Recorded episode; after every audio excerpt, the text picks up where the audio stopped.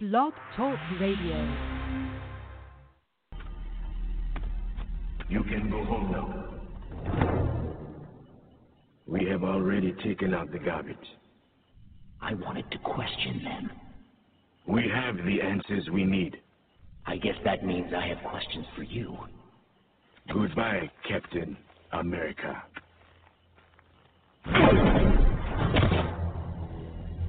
We need to talk.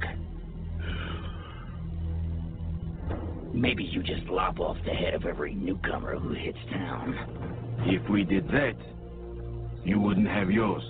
But those Nazis were here for a reason. Yes, to steal our vibranium, the mineral that can only be found here in Wakanda. Hitler needs it for the next generation of their missile systems. As do you. These are dangerous times. You need to choose a side. We have our own. We take our borders very seriously, and you have crossed ours. Now look here. Mistake.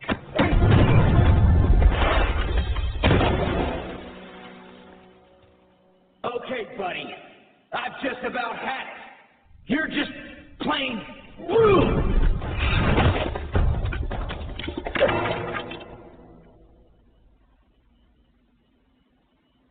Move back. I've been following your fledgling career, Steve Rogers. How did you know my name? I think in time you will represent to your nation what the Black Panther represents to Wakanda. And that is a good thing. But today, I must teach you a lesson.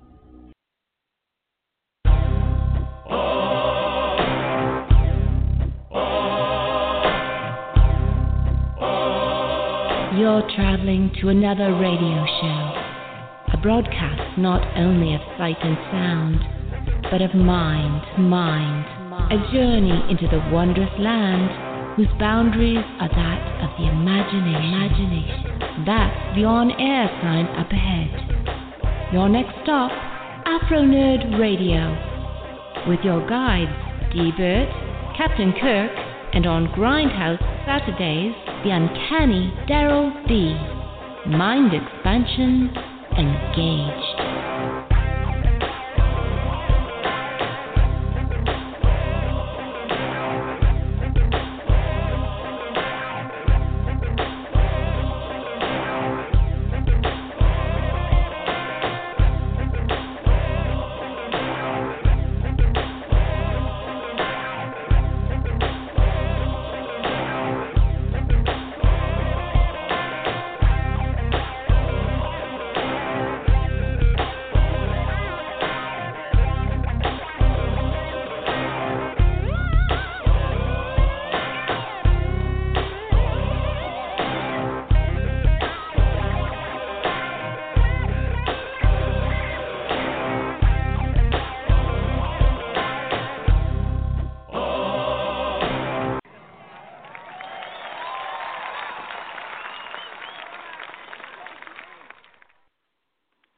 Can't believe it that we finally made it, folks.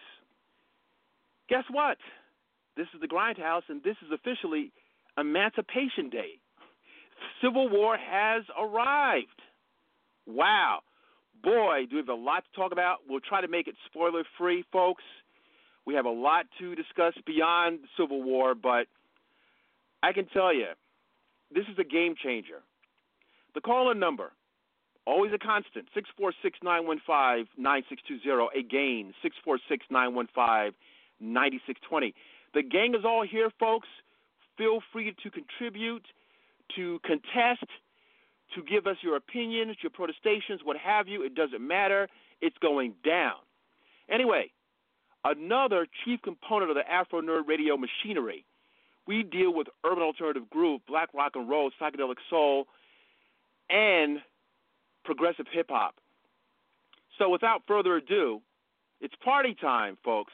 Let's go to some actually something I failed to to, uh, to mention with the litany of music: revisionist or revivalist soul music. This is the great Charles Bradley. How long? We give you about two minutes of this, and then we'll, we'll get right into the discourse. Charles Bradley, how long? Let's groove.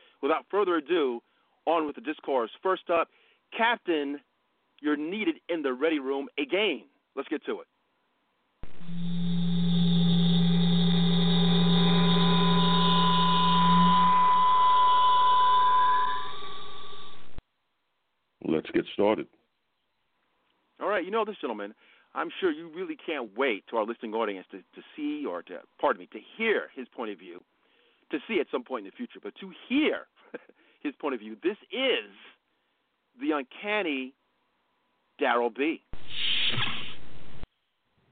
All right, Zack Snyder lovers, guys who said that I was wrong, you'll see when Civil War comes out. I'm here. I notice all of you are quiet on Twitter now. I guess you saw the movie. Ha! Let's get started. All right. This is his doppelganger. So I'm going to start calling her Uncanny Pardue or Uncanny 2. This is the lovely Claire Lanay. Claire. Ebert. Hey, how are you, girl? I'm doing all right. How are you? Pretty good, pretty good. Listen, I'm excited. You you sound very calm. That must mean something. You sound calmer than normal. I can sense well, these the things. calmness, the calmness. I will just be honest with you. It's sleep deprivation, but it's all good. I mean, the Russo brothers have yet again confirmed their rightful place in the MCU. Ladies first. What are your thoughts about Captain America: Civil War, this weekend's initial release, Marvel Comics? I mean, I'm I'm overwhelmed. I'm overwhelmed, and I mean that in the best possible way. I mean, there's a lot going on in this movie, and you know, for a movie that is almost two and a half hours, it doesn't in any way drag on or let up. I mean, the first maybe 25 minutes or so, I mean, it's just kind of setting it up for you, laying out the groundwork, you know. But I'm once the action, you know, once the machine gets rolling, I mean, there's no stopping this train. I mean, it is an amazing ride. I mean, for a couple guys that have really primarily done, you know, sitcoms, you would never have known that based on what you see in this movie. The the stunts, everybody, everybody, and there's a lot of there's a lot of people in this in this movie, and I've even t- joked about that. That if you read the cast list, there's like 17 characters, but everybody gets a chance to shine. I mean, it's it's fantastic. It's funny. Ah, Bring on the humor. I don't care what anybody says. I don't care what anybody says. The humor is such an integral part of being able to digest all of the, the, the chaos and, and and and the mayhem. But that alone, I mean, worth the price of admission.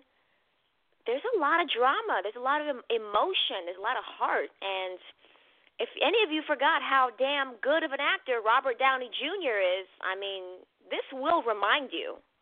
This will remind you of how fantastic he is. I mean, there's there's a lot of scenes that I in fact had a hard time watching because we have come to love these characters so much and to see them pummel each other, hurt each other physically, emotionally. I mean, it's it's it's stellar. Stellar work, fantastic work, and and the Russo brothers were not kidding around when they told you that this was going to be a seismic shift in the MCU because indeed it was, indeed it was, and I'm oh I'm biting my tongue oh I, oh I can't wait can't wait until we can start getting into some spoiler territory oh I can't wait because there was a lot of stuff that went on in this movie a lot. Yeah, we, we have to be careful with that. Uh, we, you have to kind of you know, be respectful to the listening audience that has not seen Civil War. Although I can tell you this much, it was somewhat frustrating, Claire, to be uh, looking at Twitter and somewhat and somewhat. Uh, well, I had to stay away from Twitter yesterday because the excitement the from the nerds, the blerds, the nerds of, nerds of color, that you know, nerds of all shades that were into this thing that had had happened to see a Thursday night showing or Friday morning showing they were just cutting loose with all kinds of tidbits. I said, listen, I have to wait till Saturday at 6 a.m. This is how crazy it is. Also, uh, I'm seeing that this is becoming a thing also, where folks are going to these these movies, these type of movies, very very early. They're invested at 5 a.m. at 6 a.m., which means you must be uh, a screw loose like yours truly and the inner sanctum uh, from our crew that went this early. But it felt good to, to have a full day and to really be up that early in the morning to really enjoy something that you that's really a part of your hobby. So I'll say this much: I'll take second chair, and then I'll give it to the uncanny and of course Captain Kirk. Um, folks, if you haven't guessed it, this is Emancipation Day. Captain America: Civil War. This is the third vehicle out of the Marvel franchise for Captain America specifically, and I think it's the 13th movie out of the entirety of the MCU.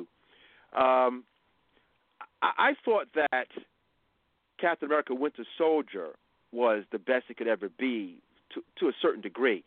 Um, the beats that this movie took, and I'm, I'm I'm going to play it very close to the cup. I don't want to give anything away really, but I'll say that you, you know you have quite a few surprises. We know that Black Panther makes his appearance. Uh, some of the beats that I wanted to see and didn't necessarily expect to see, they were in this movie. So Ryan Coogler has an excellent setup for when the Black Panther gets his solo film in 2018. We know where he can go. But the things that I talked about and had issues with with some of the other uh, nerds, Twitter and in social media, uh, my I, I I was I was correct on this about the things that we needed to see between father and son and so forth. We saw that in this picture, um, and, and it it makes me lament. And, and, let's, let's not kid ourselves. DC and Marvel, and by extension, when we start seeing these other comic book houses move into the movie making foray, Marvel is the one to beat. And and it's unfortunate that DC just didn't get it. And this whole you know, we know it's a rivalry. It's a rivalry that dates back to when Marvel was called Timely and when DC was called National Comics. It's a 70 plus year old rivalry. But when it comes to this movie thing, and all those barbs that were going back and forth between these houses and the players in the houses about how Marvel products are not serious enough and they're too jokey and there's too much humor and DC represents a more serious kind of tone. I, I don't see any of that. I don't think that that doesn't play any. It doesn't hold any water, Claire. It doesn't hold any water because Captain America, uh, really for the entire three movies, but specifically two and three, they've been really on this serious uh, uh, cinematic vibe. The, the acting chops are up there. Um, a lot of things that you would you would we see in today's media and in today's politics play a role in this film about trusting the government and, and, and the government government oversight. We saw that in this film. It plays like uh, a 1970s political thriller, except it's it's got spies and folks with superpowers and super skills. I, I have absolutely no complaints. Uh, well, let me let me let me reframe that. It's not an absolute perfect film if you are a a complete comic book nut. Two things uh, that we we discussed at the theater once we saw this thing, and it's very minor, but if you're going to be accurate to the source material, um, T'Chaka excellent actor. Nothing to take away from T'Chaka. T'Chaka, of course, is the Black Panther's father. Uh, I would have wanted to see someone who is older but more physical, physically imposing. Someone who looks like he could put put on that suit, not someone who looks like a Jomo Kenyatta or someone who, you know he looked a little too too stately. He should have been someone. If it was someone like Denzel, I'm just saying, or Ernie Hudson, who I thought was actually going to beat T'Chaka.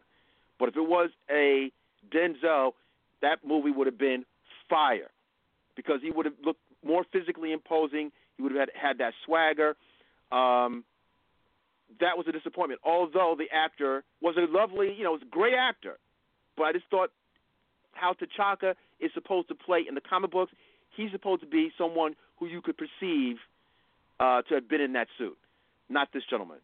And also the power set, which is what we've seen, seen in the trailers, re- really um, Captain America taking on Iron Man, that that power set wasn't wasn't really accurate to the comics. Um, almost like Batman versus Superman. Unless you come in prepared, Bat, Batman cannot take Superman on directly.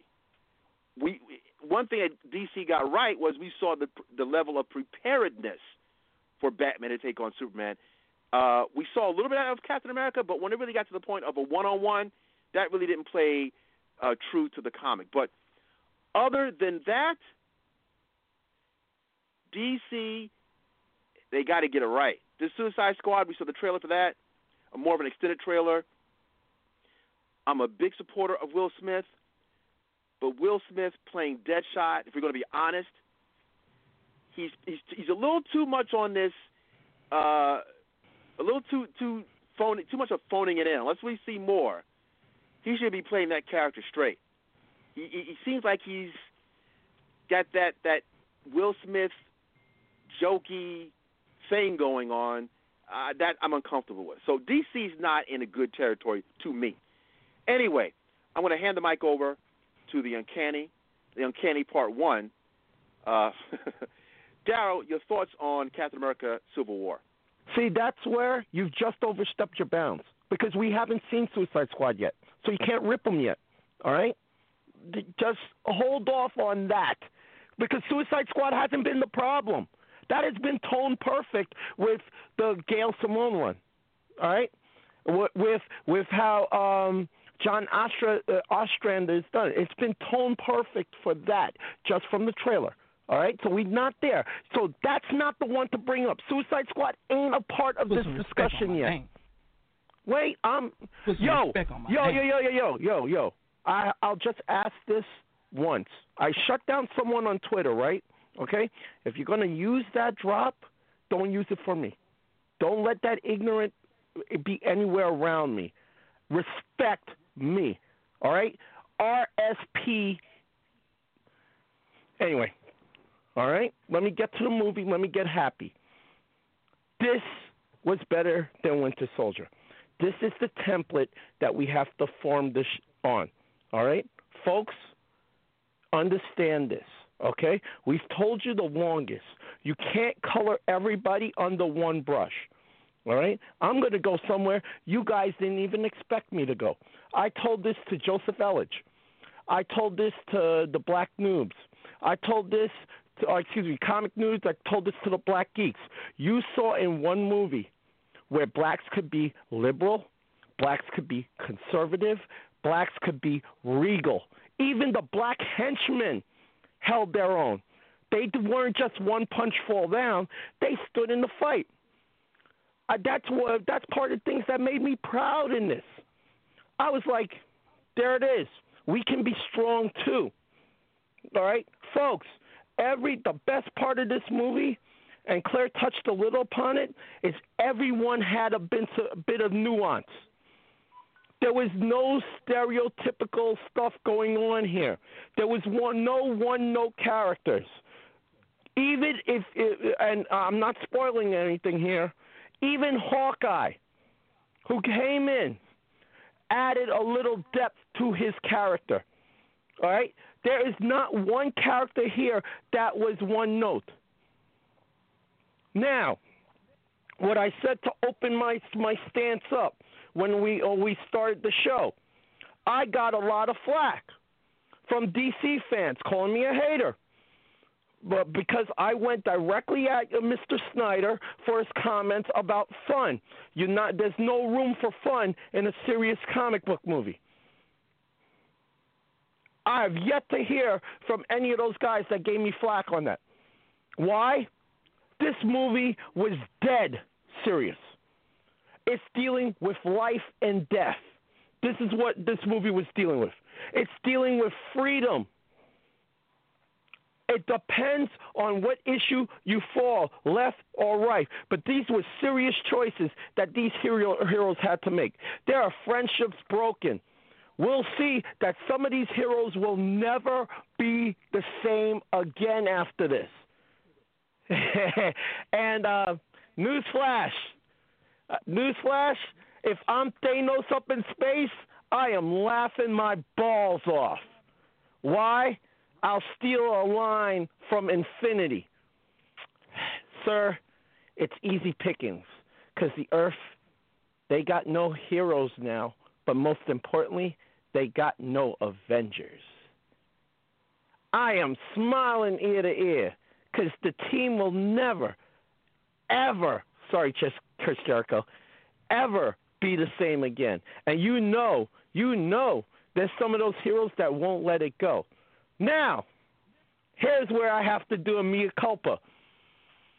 Mr. Tom Holland, I am sorry to you, bro. I may really want an older Spider Man.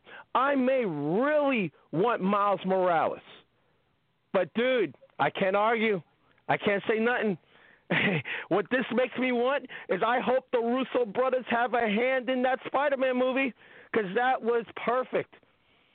Uh, that was that. That's the Peter Parker I know in battle as Spider Man. That's the Peter Parker I know. Annoying, yet funny, yet heroic, but all heart. All heart. And I do all of this, I'll be remiss to talk about my guy, my hero, Captain America. Folks that said he's just a stooge of the government. I told you guys go read the captain. Because the cap the, the, the book The Captain will tell you everything that's going to happen in Civil War.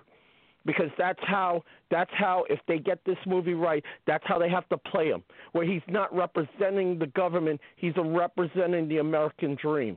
That's all um, Captain America has ever fought for the American dream, the ideal. You need to see this. If you're a comic book fan, you need to see this. Simply put, you need to see this. And notice I haven't even touched Black Panther yet because we're going to do a whole segment on Black Panther here because Don McGregor would be proud, Jack Kirby will be proud, Christopher Priest, I know he's proud, Hudlin, proud, David Liss, proud. All I just listed, folks, all the major writers on Black Panther before Ta-Nehisi Coates. Mr. Coates, the gauntlet's been laid. Please carry this flag and run with it well. There is no better setup for your book now. I'm close to tears because this is what I've wanted for my life, and I got it. Thank you, Russo brothers. Thank you, Marvel. Back to you, Afronerd. Well, one quick thing before I pass the mic over to to uh, Captain Kirk. Uh, you know, you and I have had this thing about. Well, I mean, also the other folks who are longtime listeners to Afronerd. They know that, that uh, I'm, I, I am a big Prince supporter. And what does Prince have to do with this? Uh, it, it has a lot to do with with talent and with expectations and uh, seeing people of color doing the spectacular. And I know that many of the things that are tangentially connected to Afro Radio, the music, our discourse, uh, the, the, the heavy people that we have. We have Claire in effect with us now. Uh, we don't play. So uh, what you said was very heartfelt, Daryl, and uh, I think that many of the uh, the issues that we've had with other podcasters. I'm going to say this, and I know you. I know you understand where I'm coming from many of the beats that that, that I had I had talked about telling people these are the things that are necessary for this character to work, right?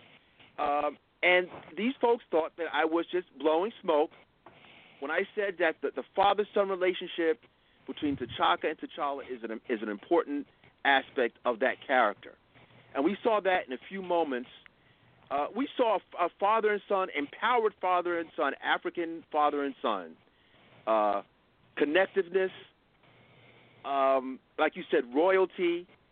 Uh, we've seen that T'Challa goes beat, goes to the beat of his own drum, even away from his father. We saw that too. This movie hit so many different cylinders that I needed to see that some folks thought. I'm not saying who, but some folks I don't think thought was a serious thing. Now, one last thing, and then we'll, I'll give it to, to Captain. We, as as a part of this alternative media, we have to do what we can do to try to make sure that people understand that that type of mythology has to be seen on screen and supported. The Steve Harveys and the Tom Joyners, they're not going to get it. They're going to think this is some goofy, goofy comic book stuff. But I'm beginning to realize that when I see these characters, and I know that Claire knows this implicitly, because even Claire has, has has been very instrumental in kind of um, as fiery as I thought that we all are. We have another player involved in your in your enterprise, and he or she kind of says, "Okay, wait a minute. it goes a little deeper than this. I'm looking at these trailers, Daryl, and I'm looking at, uh, let's say, uh, Independence Day, the sequel, which I have no desire to see. And they have uh, Thor's brother, this, Mr. Squarejaw. And you know that Will Smith is not going to be in the sequel for whatever reason. Maybe it probably was c- conflicting schedules, whatever. I am really getting tired of seeing the white male savior of the day. Because this goofy comic book science fiction fantasy stuff, I'm beginning to realize that seeing white males exclusively, not listen, I I I have no qualms and I, it's not like I have something against uh white people. But I'm, but we're talking about a cultural standard and we're talking about that that default positioning that Claire's always referencing. When you don't see yourself on screen, it, it makes it seem as if you can't fly psychically, metaphysically. It makes it seem as if, you know, there's stem cell research. I'm getting real blurty now. There's stem cell research that that they're working on right now. This is real. This is real talk, as they say. Keeping it 100, like like uh, Larry Wilmore. There's stem cell research that they're working on right now that might actually raise the dead. That might rejuvenate dead brain cells. They're working on that. What does that have to do with comic books? When you see in fantasy and fiction yourself being able to do the impossible, it motivates you to, guess what? Raise the dead, go to Mars, send miniature spaceships to different quadrants in the solar system. So this goofy comic book stuff is actually necessary in, the totality of things to be able for you to to soar, to dream, to think of the impossible. It really is necessary. But if you don't see yourself having the answer every once in a while, it's a problem. And I, I'm starting to see it. I got to give uh, a shout out to Claire for that. Uh, not that I didn't know it, but I think she, for some reason, I think she put a period on it for me. I started noticing the stuff even more that it's to the point now I cannot tolerate it. We have to be able to soar. Okay, anyway, enough of me just on my soapbox. Cap, your thoughts on Cap 3.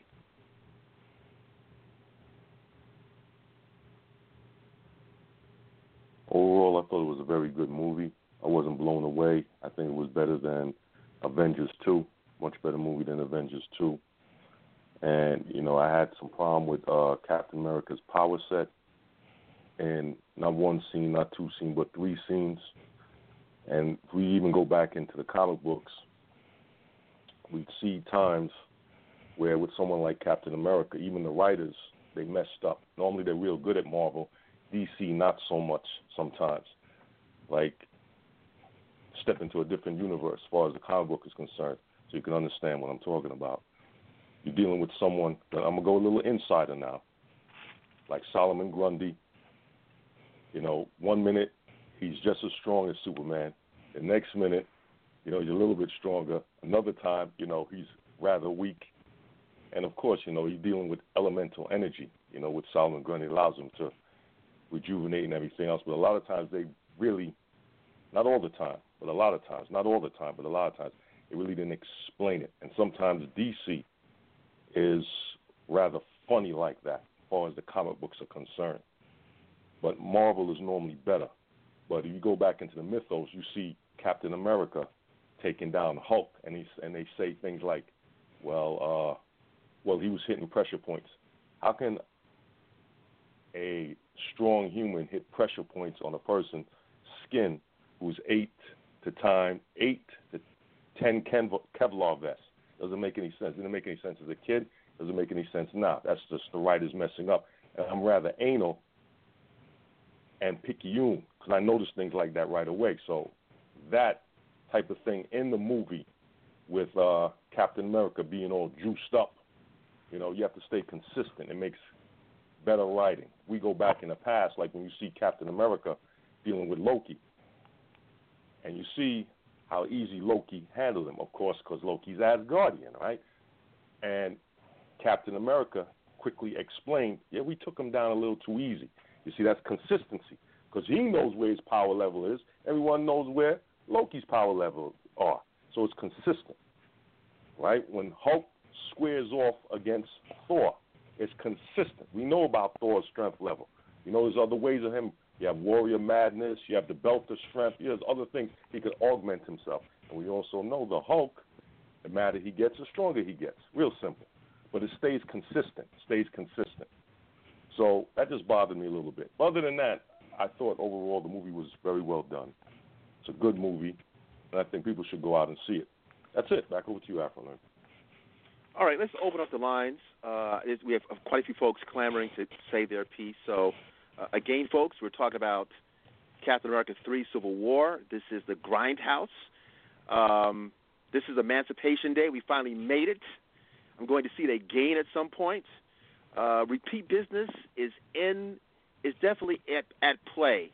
Uh, I, I want to know what the box office takes going to be on this. Ultimately, this is going to be a 1.5, maybe more, maybe a little bit less, but it's it's it's going to do what it's going to do.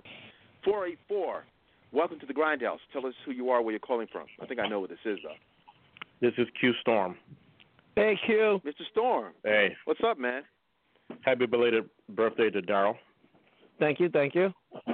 okay, where do I Good thought, where do I begin thought. to attack this? Ah, uh, let's see. I'm gonna I'm gonna just pick out some adjectives: epic, awesome, kick ass. Uh, stop making movies this year because you're not gonna do better than this. I, I walked out. I'm gonna be 50 years old this year. I walked out of that theater as though I had just walked out of Raiders of the Lost Ark, Empire Strikes Back, Jurassic Park, E.T. I had a smile on my face, and I wanted to commune with the rest of the audience and let's talk about do you believe what we just saw? I just saw my childhood on screen. The childhood where I would go with my boys from grade school. We would compare. Oh, can can the Hulk beat him, or can, could Spider Man really beat Captain America? Or could they did that for me? That scene at the airport. I'm not going to spoil anything. I would have paid the price that I paid for the IMAX 3D ticket if they had just put that scene on a loop for two and a half hours, the length, the running time of the film, I would have been, I'm good, I'm good. Uh, The although nerds and geeks it- sitting it- next to me. It There's didn't- something, there's something that Ant Man does. I'm not going to spoil it. When we saw that, we stood up and cheered. Okay, let me go back a little. Let me, let me go a little deeper. Black Panther, dope. The uh, Dora Milaje, if I'm pronouncing that right, dope. Right. Okay. When I saw T'Chaka and T'Challa, once okay, whoa, See, same thing, same thing. okay. When I saw T'Chaka and T'Challa on screen talking, two black men in charge, talking in an African tongue, tears, tears. This is all I wanted. I saw two black intelligent men, and I saw a man who had power, ability, intelligence, kicking ass. And I'll say it, kicking white boy ass. And I'm like, this is what we this is all we ask for. The Russos are God. That's all there is to it. This movie respect on my name. rocks. Yeah, you know, uh, about that, you know, I, I thought that, um, you know, when I talked about that black masculinity thing, and it's, folks seem to think that I'm speaking some different language, but it, it's important for folks to see it. Now, you listen, you have you have sons, if, I, if I'm not mistaken, um, Q, and Yes. uh, they they need to be able to see that, uh, fortunately or unfortunately, as prac. I mean, they see it in you, but it, but it has to be replicated also you know, uh, when when we were growing up, we saw a lot of things that were replicated constantly. Uh, now we're seeing. I mean, I know you didn't seem to take that much of an issue with it, but we're seeing football players. Shout out to Ezekiel with Midris. He's not Prince on stage. Uh, maybe he wants to be. Prince was on his own on that. I, I'm just saying. I like to see some semblance of, of, of men of color uh, empowered, not taking any shorts, intelligent. We got a glimpse of Wakanda. I don't think that's really a spoiler. We got a glimpse of it. Uh, that, yeah, wow. Um, I can't wait for the uh, Black Panther film. Um, but the, the beats on Captain uh, on Captain America three, the fact that everyone tona- tonally, everyone seemed to have a fair share of screen time. I didn't feel like someone was was short. This is when you start to see, and this is again to the Russo brothers. You start to see the skill set in knowing how to masterfully put together a film. When you go back to someone like, um, oh, why am I thinking about now? Like I have, I have very little excitement about Apocalypse. I'll confess. I'm going to see it. I'm going to see it.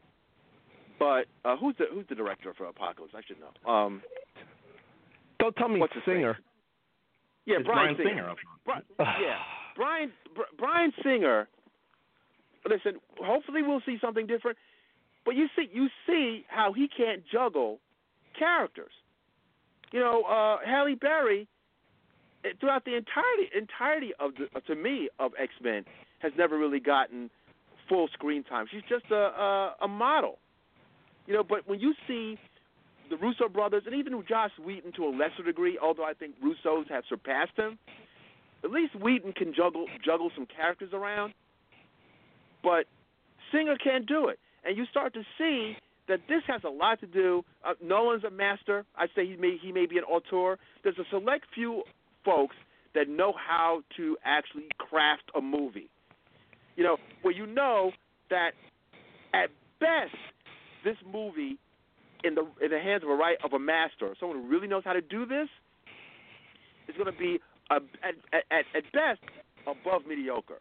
If it's above mediocre and beyond, you're, you're good to go. But Singer, I'm not enthused, and I think I'm very confident. Cause I'm being, I'm, I'm, I'm hearing things that, and we spoke about this in one of the one of the uh, last broadcasts, that there's going to be a game-changing, mind-blowing event that perhaps Marvel and Fox might actually announce.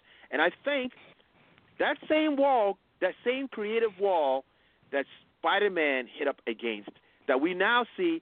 I have an interest to. I really want to see a Spider-Man film. There's a point, really going back to Spider-Man three, and to a lesser degree, Spider-Man two, the sequel. I have. An, I actually have a, a enthusiasm to see uh, uh, Spider-Man again. Again, enthusiasm, and that's because of this collaboration. And now, after seeing Civil War, why do I need to see Apocalypse War? I'm going Well, to. hey, hey, loyalty, okay, but there's no, there's no way. I don't see, I don't see this beating. Uh, It's just a waste of time.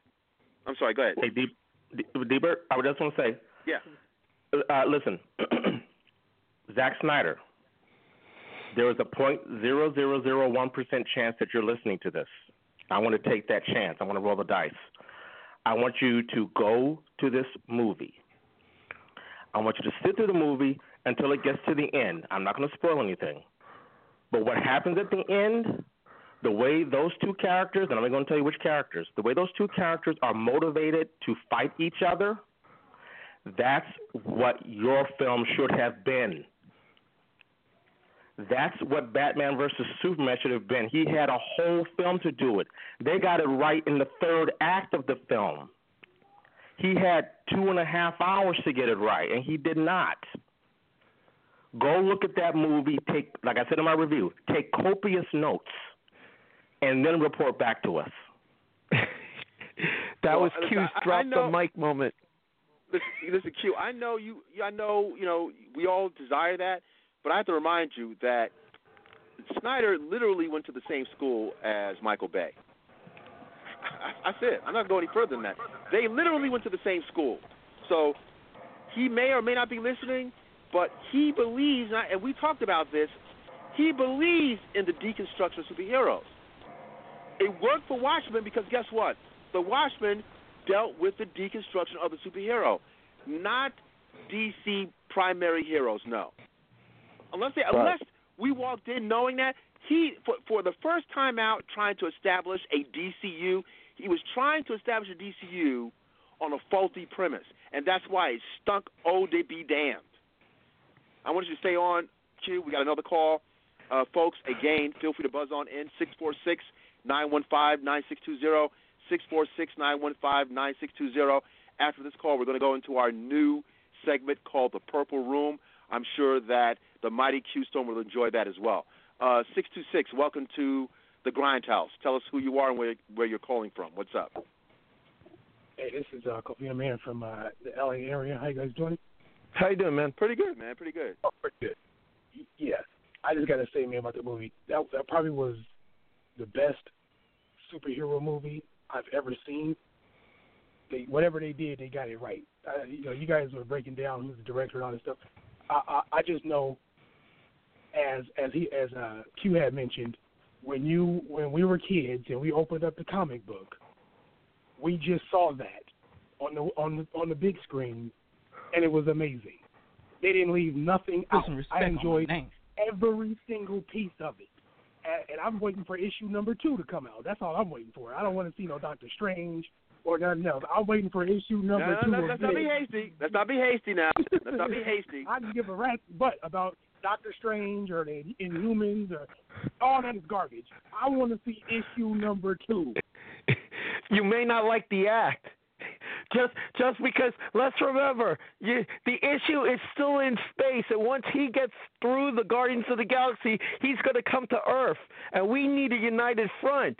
So um, we don't have a united front unless unless what the Russo brothers just did is just give us the ultimates without giving us the ultimates. And I'll explain that with uh, and the problem I had when we get to the next segment after you yeah, I just wanted to add that uh, whatever they did to Captain America, that's that's what got it right. When I, I you know, as the Captain America uh, movies have progressed, it keeps getting better and better. This one is just all these characters are just I just man, they're just right on the money. I I I, I don't know. I, I don't have a complaint about anything in this movie except I'm waiting for the next issue. That's it. It in line right now, waiting on the issue. That's all I'm saying. yeah, like I said, when, when we get to there's another part of this that we haven't touched on yet. That uh, that's where I have a problem. But like, like I said, I'm getting all the joy out of the way first, and then I'll come with the criticism. But listen, listen. Everything you want from a comic book movie, you got in here, for positive and negative. All right, and folks out there, listen, Listen, listen. This is what we've been trying to tell you, okay? A comic book story is not just one note, it could be many different things. You had romance in this, you had horror in this. You had fear in this. You had anger in this. You had friendship. You had sadness. You had betrayal. You had forge of trust in this. All of that was in this one movie. And then I'm not even going into the social, uh, uh, economical, you know, we had all of that in this movie. So that's why, and I use Schneider, but other people have said it, you know, where, oh, this is impossible. Oh, this is impossible. You can't have this in a superhero movie. I don't believe that can exist. It's yeah, comic books. It's, right. It requires imagination. All right? If you can't see it happening, then you don't have an imagination.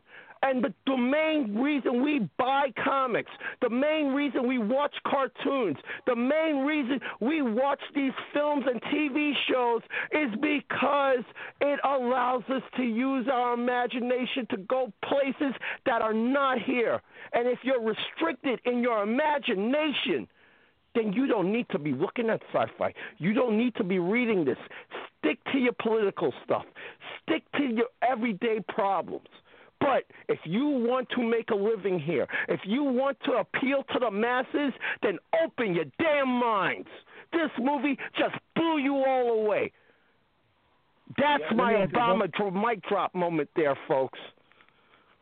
I just want to add one more point. One more point before I get off. You mentioned about the, the relationship between the Panther and and his father. I'm looking at there was Falcon, there was War Machine, and Panther, all who were missing in the Avengers movie, but there were black superheroes in this movie. Black superheroes, three of them. Yep, beautiful thing, isn't it? Like I said, Yep. liberal, conservative, regal. And like. I said, the black henchmen held their own. They didn't just go down. Usually, when it's the black henchman, he's powerful for a second and then he gets the gets snuffed out. This, the black henchman held his own with the Black Widow. It was the white dude that was getting tossed. The black dude took one punch and went, "Hey, I'm holding the serum. I'm going to just step back here. You know, hey, hey, keep on punching. I drop this." You know, that was a beautiful thing because usually we don't talk in the henchman role. Yeah. Man, I can't wait for that Panther movie, man. This this has got oh my god, it's gonna be awesome. You mind if I jump in? for a Gentlemen, let's. Go ahead, Yeah, Claire. sure. Uh, all right, so I'm loving, I'm loving what I'm hearing. I'm, I'm just, I'm deeply moved to hear how this has affected all of you so much. To see that kind of representation on screen, I'm deeply moved, and I'm very happy for you because you're damn right. You're damn right. We had some very you know, intelligent, powerful black characters on screen. Characters, plural. Okay? It was none of that, uh, you know, henchman, as you mentioned, Daryll. It wasn't all that, uh, you know, black guy dies first, too many people of color, so of course they're the first to go. No, it, it, it wasn't like that. They were with very different ideologies, and they all held their own in terms of what they were about. Much respect, much respect. I just wanted to mention a couple things because that's just the way I am, and I know Daryll's going to do the same thing anyway. As much as I loved, loved this movie, okay, many props to the Russo brothers. I just can't get over it. I'm just, I can't because, like, like Dburt mentioned, I really didn't think that you could do better than Winter Soldier. I really do feel that they were able to juggle all these different characters, and there's a lot of characters, okay? And to get you to understand where they're coming from, okay? The only things that I probably would have tweaked, and overall, in the grand scheme of things, they probably minor, you know, minor things. But the only thing I wasn't entirely blown away by was Sharon Carter and Crossbones and Zemo. All right? Now, now if you think about it, if you think about it in terms of all the people that we have to juggle in this two and a half hour epic film that just it just didn't let up. I mean, hell, you didn't even realize it was two and a half hours. Okay?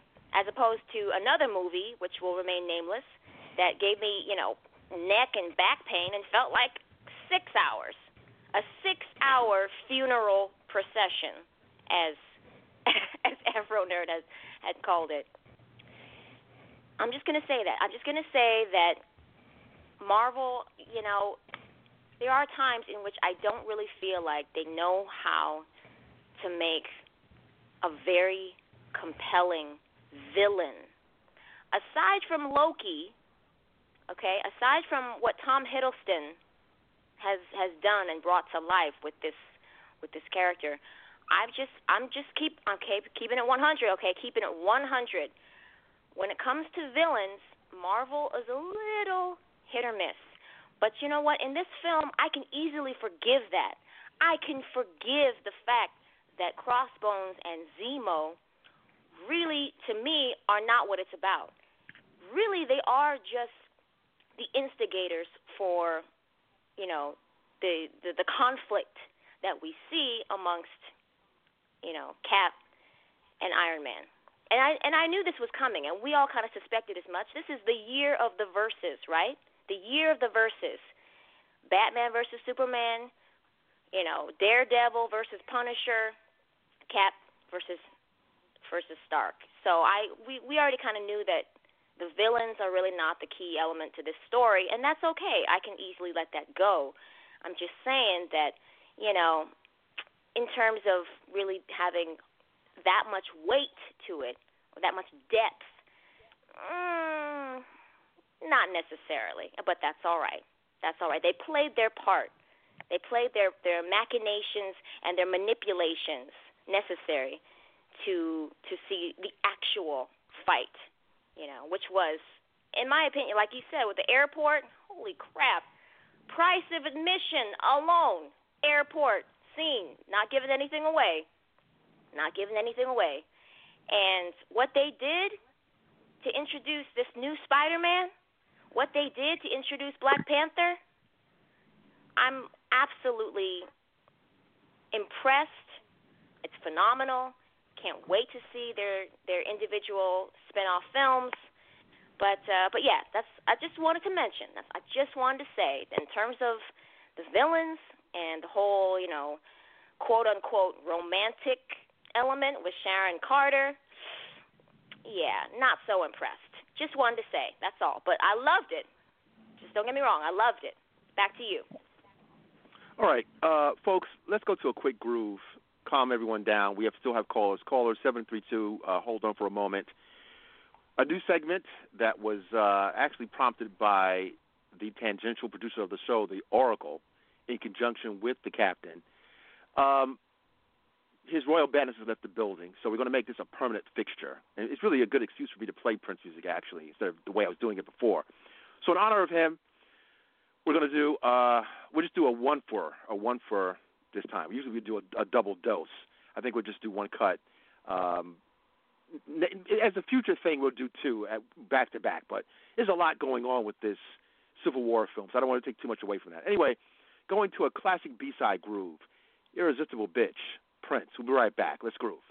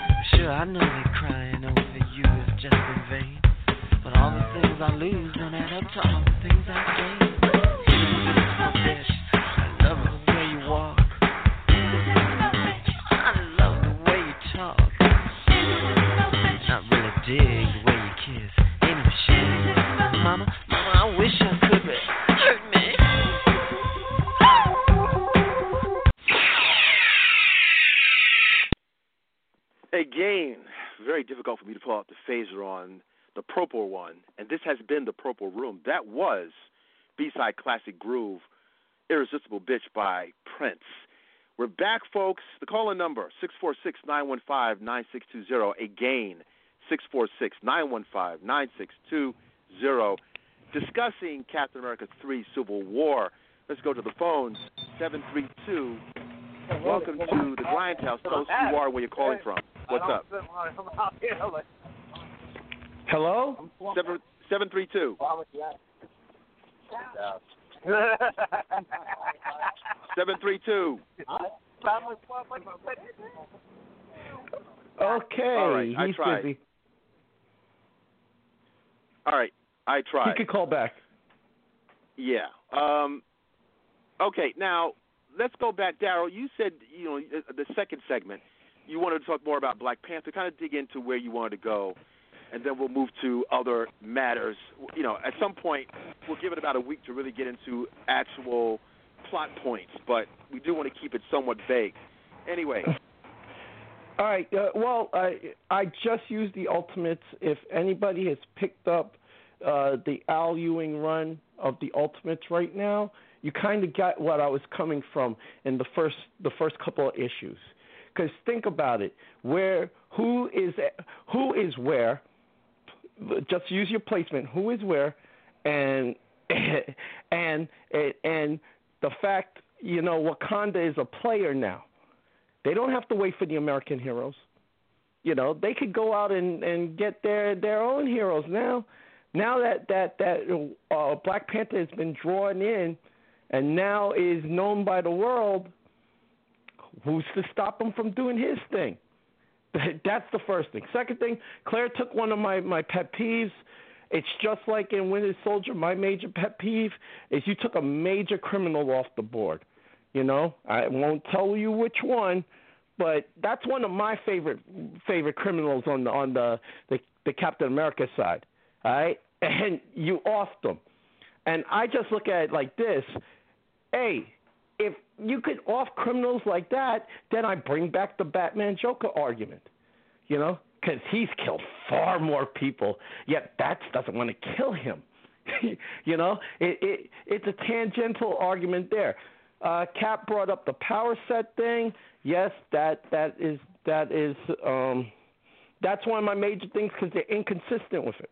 They are. They are. So uh, you know, and and Captain America is one, but then they they also got a, a little bit of Ant Man's power set wrong too, and they also got Iron Man's power set wrong too.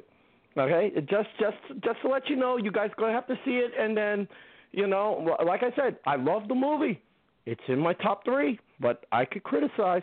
And Claire, just to let you know, when I said romance, I wasn't referring to Sharon Carter and Captain America. I was referring to to um, Vision and Scarlet Witch, and I was referring to another one that no one thought might happen. But did you see Scarlett Johansson and Chadwick Boseman? Go well, like, well, hey, know, listen, hey, we'll, we'll see I, how I, that goes. I, wait, wait. I will just say this, okay? Black Widow must be like catnip. Sorry for the bad pun. But every time she freaking appears to one of these heroes, uh oh. I can't wait for Chadwick to to to to meet Mark Ruffalo now. that that's gonna be funny. That's gonna be great. But but but again, like I said, there are problems with the film. There are. But when your plot and your characterization are so on point, it helps to uh, a person to look past those things. That's all I'm saying. That's all I'm saying. That that's the thing. Now, now, anybody anybody talk to that Marvel executive that said long ago that you can't um Wakanda is unbelievable and you can't depict this? Does he still have a job at Marvel? I just want to know. Because remember, we went on for like a couple of months on this idiot. Go like, wait, wait, wait. You said what? I mean, like like I said, I go I go after Zack Snyder because what he said I took as a shot across my bow. That dude took a shot across every black comic book fan's bow. with what that idiotic statement. Being 100, keeping it real. Back to you, Afronerd. I know we have to move on. Well, and, and you know something else. You're talking about Lou D'Esposito. Uh, I believe Mhm. he still has a position at, at Marvel. I think he's still king of Marvel. But you know this whole thing about being uh, being reluctant to embrace diversity. When you embrace diversity, it almost it, it, it equates to money in the bank, literally. But for some reason, you're dealing with a, a type of mindset uh, versus finance. You know, it's everyone wants to make money, but to, to make that, that that image commitment is another thing. So I said this at the Schomburg that to be able to see something, but uh, and listen, I I told our crew that I didn't want to jump on anybody, you know, as playfully. I didn't want to jump on anybody on that stage, but likening Black Panther to Jar Jar Binks, uh, I have to say respectfully to the blonde girl, how you like me now? I don't think he, I don't think he's Jar Jar Binks, but I didn't want I, you know I I defer I respect women, so I wasn't going to jump on her, but I thought that was just playing to the playing to the crowd because I don't think Marvel would have necessarily made him into Jar Jar Binks. He might have been just depowered or some some you know background player. From what I see right now, I would find it very difficult for him to be to go backwards. Right now, he's in a great position to really go onward and upward. And really, I have to respect Chadwick Boseman as an actor because now this is I know you you took umbrage with me, Daryll, about Will Smith, but I, I listen. I have to I have to have put some respect respect on my name. Shout out to Birdman. What I mean by that is I know what I saw in the trailer. Yeah, we didn't see the whole movie, but what I could see in that trailer was was vintage Will Smith with that cackling Will Smith after after effect laugh. It was Will Smith and not Deadshot. Okay, And- but but as you I mean, say that, was- as you say that, did you see concussion? I'm going to go to that. I you thought see, that. but- I'm just saying point. you you you let you're, you're handling point. him the one note. I'm just saying. Let me let me finish my point. Okay. You're going ahead of yourself. All right. People, one of the reasons why, if we're going to be absolutely 100, I can respect Jada uh, honoring her man. That's what she's supposed to do. But many folks thought that he that that performance with that accent, when you hear the the, the African accent that Will Smith employed, it wasn't as masterful. In a comic book movie now, I thought that it was more believable and not phoned in by Chadwick Boseman doing his thing versus what Will Smith did his thing. When I heard his his voice, because if you don't if you don't get it right, and this also goes to our English actors. We forget there were a number of English actors, Martin Freeman, and uh, who else was on? He was also English. There's a few people. Paul Bettany. Well, I think Bettany uses his English accent. Anyway, there's a few cats. Well, when we see Doctor Strange, you see the trailer. They have a better handle on doing an accent that's not their natural accent. Accent because if you don't get it right, it can take you out of film. So, Boseman got the temper- temperament for Black Panther right, and the accent didn't take me out of the movie. I believed he was an African. So, but with Will Smith, a complaint in Concussion was his accent was a little bit. Even the African African folk that I've seen on online said, "Eh, you know, this is an American doing an African accent." All right. And Okay. that's why but, one of the but- factors, and that that was that was a criticism that was out there, Daryll, about concussion. Uh, concussion is the litmus test for this movie, and this movie you would expect him to phone it in because it's a comic book movie. Even in a comic book movie, they treated this stuff seriously. okay. Let me go to and, 703. all right. Go ahead. All right, 703. Welcome to the Grindhouse. Tell us who you are, where you're calling from. What's up? Your thoughts. Uh-oh. 703. What's going on, man? Yeah, this is Bison for Life calling from the nation's capital. Oh. Hey, Bison. What's up, man? How you do?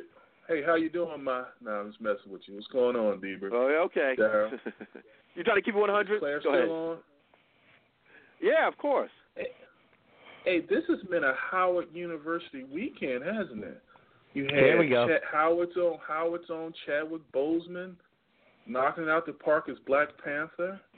You had the President of the United States speaking at Howard commencement today. It's been a it's been a great 48 hours for Howard University, right, David? Hey, Bison, I gotta tell you something. Get get this. You'll enjoy this.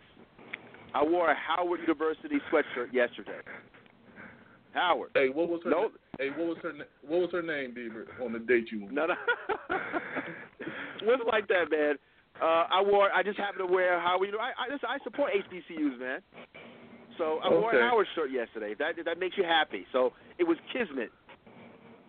Your thoughts, okay. sir? Well, on I, I, I want to jump on. I I left. Um, I had to do some things during parts of the show, so I hope I'm not being redundant. Um, I enjoyed the show. I mean, the movie. Excuse me. Um, there's some parts I can nitpick on, but overall, I enjoyed it. Um, the nitpick parts, I thought some of the CGI was a little looked unfinished, especially with Spider-Man on some scenes. That's just me. Um, I agree with regards to the hero, um, one um, villain kind of taken out of the pocket. I do have issues with Cap's power set. I thought a couple of scenes were ridiculous, but you know it's Hollywood. What can you do? Um, but you got to remember the Russo brothers come from television, and I think they had a better. They they know, and plus they're comic book fans. I think that's a that's an added that's an added plus, and you can see it there.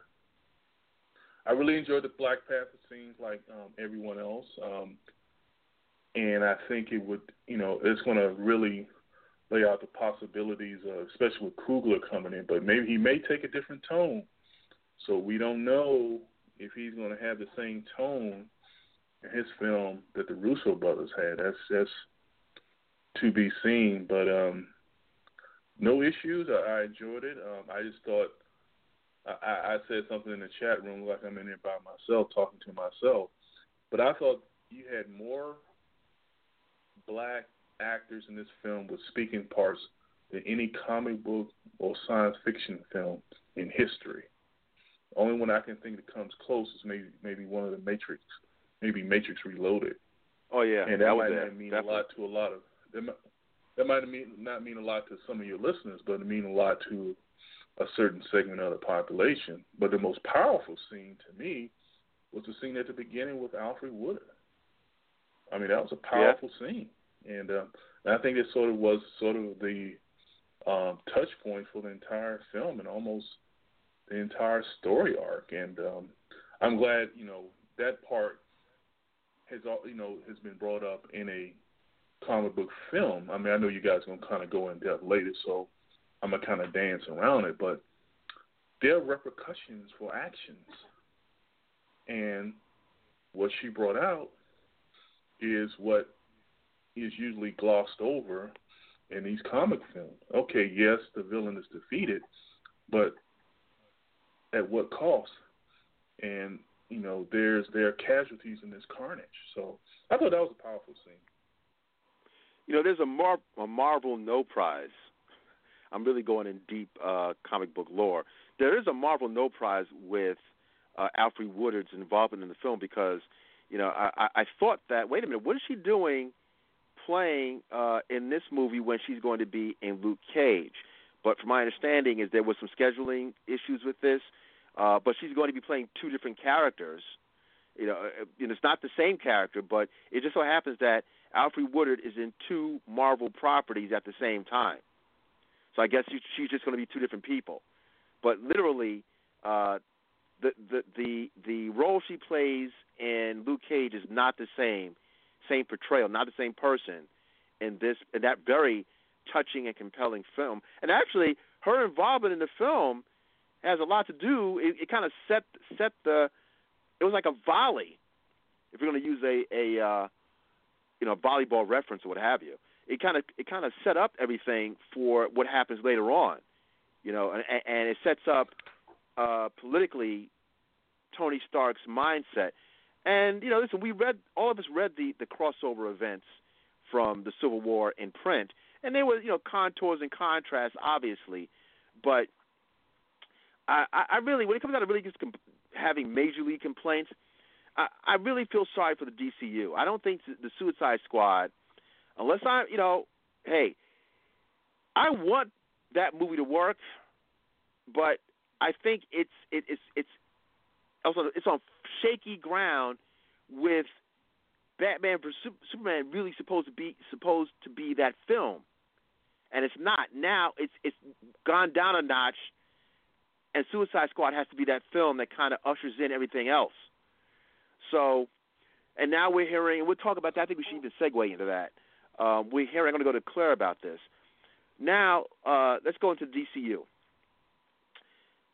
We're hearing now that there were some reshoots for Suicide Squad. We we spoke about that a few weeks ago. Now we're hearing that Ben Affleck has been brought in to be executive producer for Justice League uh, to somewhat oversee Snyder now. So he's got to be a buffer for Snyder. So this must be all about contracts or something. They can't see to dismantle Snyder for some reason. They need to cut that guy loose, in my opinion. But what are your thoughts about what's going on with with with them pretty much saying that well we know they put Affleck's name out front now. What does that mean? You got me. Hello. Yeah. Well, yeah. What What are your thoughts about um, the fact that we we segued into um, Suicide Squad and how Suicide Squad has to be that movie? You know, you have to kind of take away Batman vs right. Superman to a certain degree and use the the second level, second tier film to usher in this DCU. So if they're doing that, we heard about the reshoots, and also we're hearing now that they're bringing out Ben Affleck's name on Affleck's name as being an executive producer for the Justice League, and, and I'm sure. even seeing it in print that that that he's kind of put there. Listen, executive production could be just a credit, but they're making it seem like he's got more hands-on involvement in steering this thing with Snyder. So why is that? What is that? What have you heard? What are your thoughts about that? Okay, so before I get into my response to all all the Affleck, you know, DCU stuff, I just want to jump back real quick to something that you two had mentioned in that last discourse about the thought or the belief that Black Panther would be difficult to translate on screen that it would be really challenging to get the whole Wakandan, you know, you know, country and and customs and and the whole story together in order to to make it work. To try to explain the delay on that. Um, and yes, it was Lou D'Esposito who said that. But the thing is, is that shout out to I just I really want to make sure I, I, I remember to give a shout out to Monique Jones who was kind enough to write this whole article and interview myself and uh, Keith Chow from the Nerds of Color. And we discussed this ad nauseum. We discussed the fact that it, it, you touched on this. It has really nothing to do with, with money. Even though Hollywood wants to tell us that it's all about money and who's A list, and that there's this old standard, this old belief that minorities are not a box office draw. So it's not about money and it's not about A list. It's just a mindset. That's all it is. It's all it is. It's I people want to want to tell you all day long that it's about you know making sure we got a name and nine times out of ten a name is white so it has to be white and you know, that's that's the the the computations the logistics the justifications and explanations that they go through in order to, you know, explain why they haven't done a Black Panther, why they didn't do the Captain Marvel, why they haven't had this and that and the other. So I just want to touch on that real quick because let's just not ever forget that it's really not not to, nothing to do with money or or status. It's just a mindset. It's just the belief that people of color don't buy movie tickets, that people of color don't support people of color, that that we, we just that we don't, you know, spend money on that. That's it. It's just a, a mindset. It's just a belief that we don't support it, white people won't support it. You know, the story is so difficult. I don't know how to translate this. I don't know how to, you know, make this character really interesting and come to life. But I really hope and pray. I hope that after what we have just seen with the introduction of Black Panther and and seeing all these amazing characters of color on screen do their thing, I really hope that that mindset changes. So, I really wanted to mention that, and I wanted to give that shout out to Monique. Okay, DCU, Ben Affleck. I think we all saw this coming because honestly, when Affleck took the job, he was reluctant because he had obviously some negative experiences when he was Daredevil back in you know 2003, and he was a little you know reluctant and nervous about taking on another comic book character. So I think even then, when he first signed on, I think there was the stipulation that he would have a lot of input, that he would share in a lot of creative control for where the character goes and how it's developed over time, and that as the franchise builds to do a solo outing, that he would probably be the one to direct. And lo and behold, lo and behold, that's exactly how it's playing out. Ben Affleck will direct the Batman standalone movie. So does this come as a surprise that he's taken on executive producer role? That he's you know really getting in on on the uh, decision making? No, it's no surprise at all. It is no surprise at all. Even if Batman versus Superman had done better than it did, this is exactly how it was going to play out from the beginning. You know, and especially now, especially now that Zack Snyder's vision for how he wants to, you know, take the story has come into question, that there is some doubt, that, that there is some confusion that oh, you know, we gave this guy the keys the keys to the kingdom and we're not quite sure if he's going to deliver on that as much as we want, but he's still attached contractually he's still attached to Justice League. Well, yeah, you know, let's get uh let's get a second opinion. Let's get Affleck in here you know, because Ben Affleck has directed a bit, okay? He's done pretty well with The Town, and he did pretty well with Argo.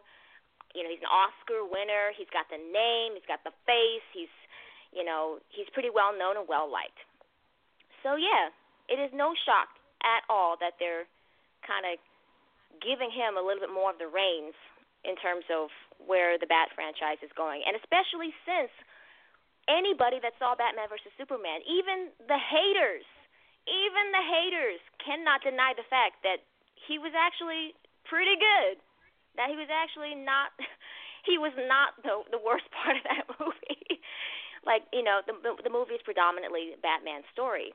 Bruce Wayne's story. It's told in his narrative with his voiceover and his origin at the top. So yeah, it's it's his vehicle and I thought he did pretty good. So it's you know, this is just a natural progression where this is going. I'm sorry, I'm rambling. Hey, Back to you. Hey Claire, no I think that was part of the original contract.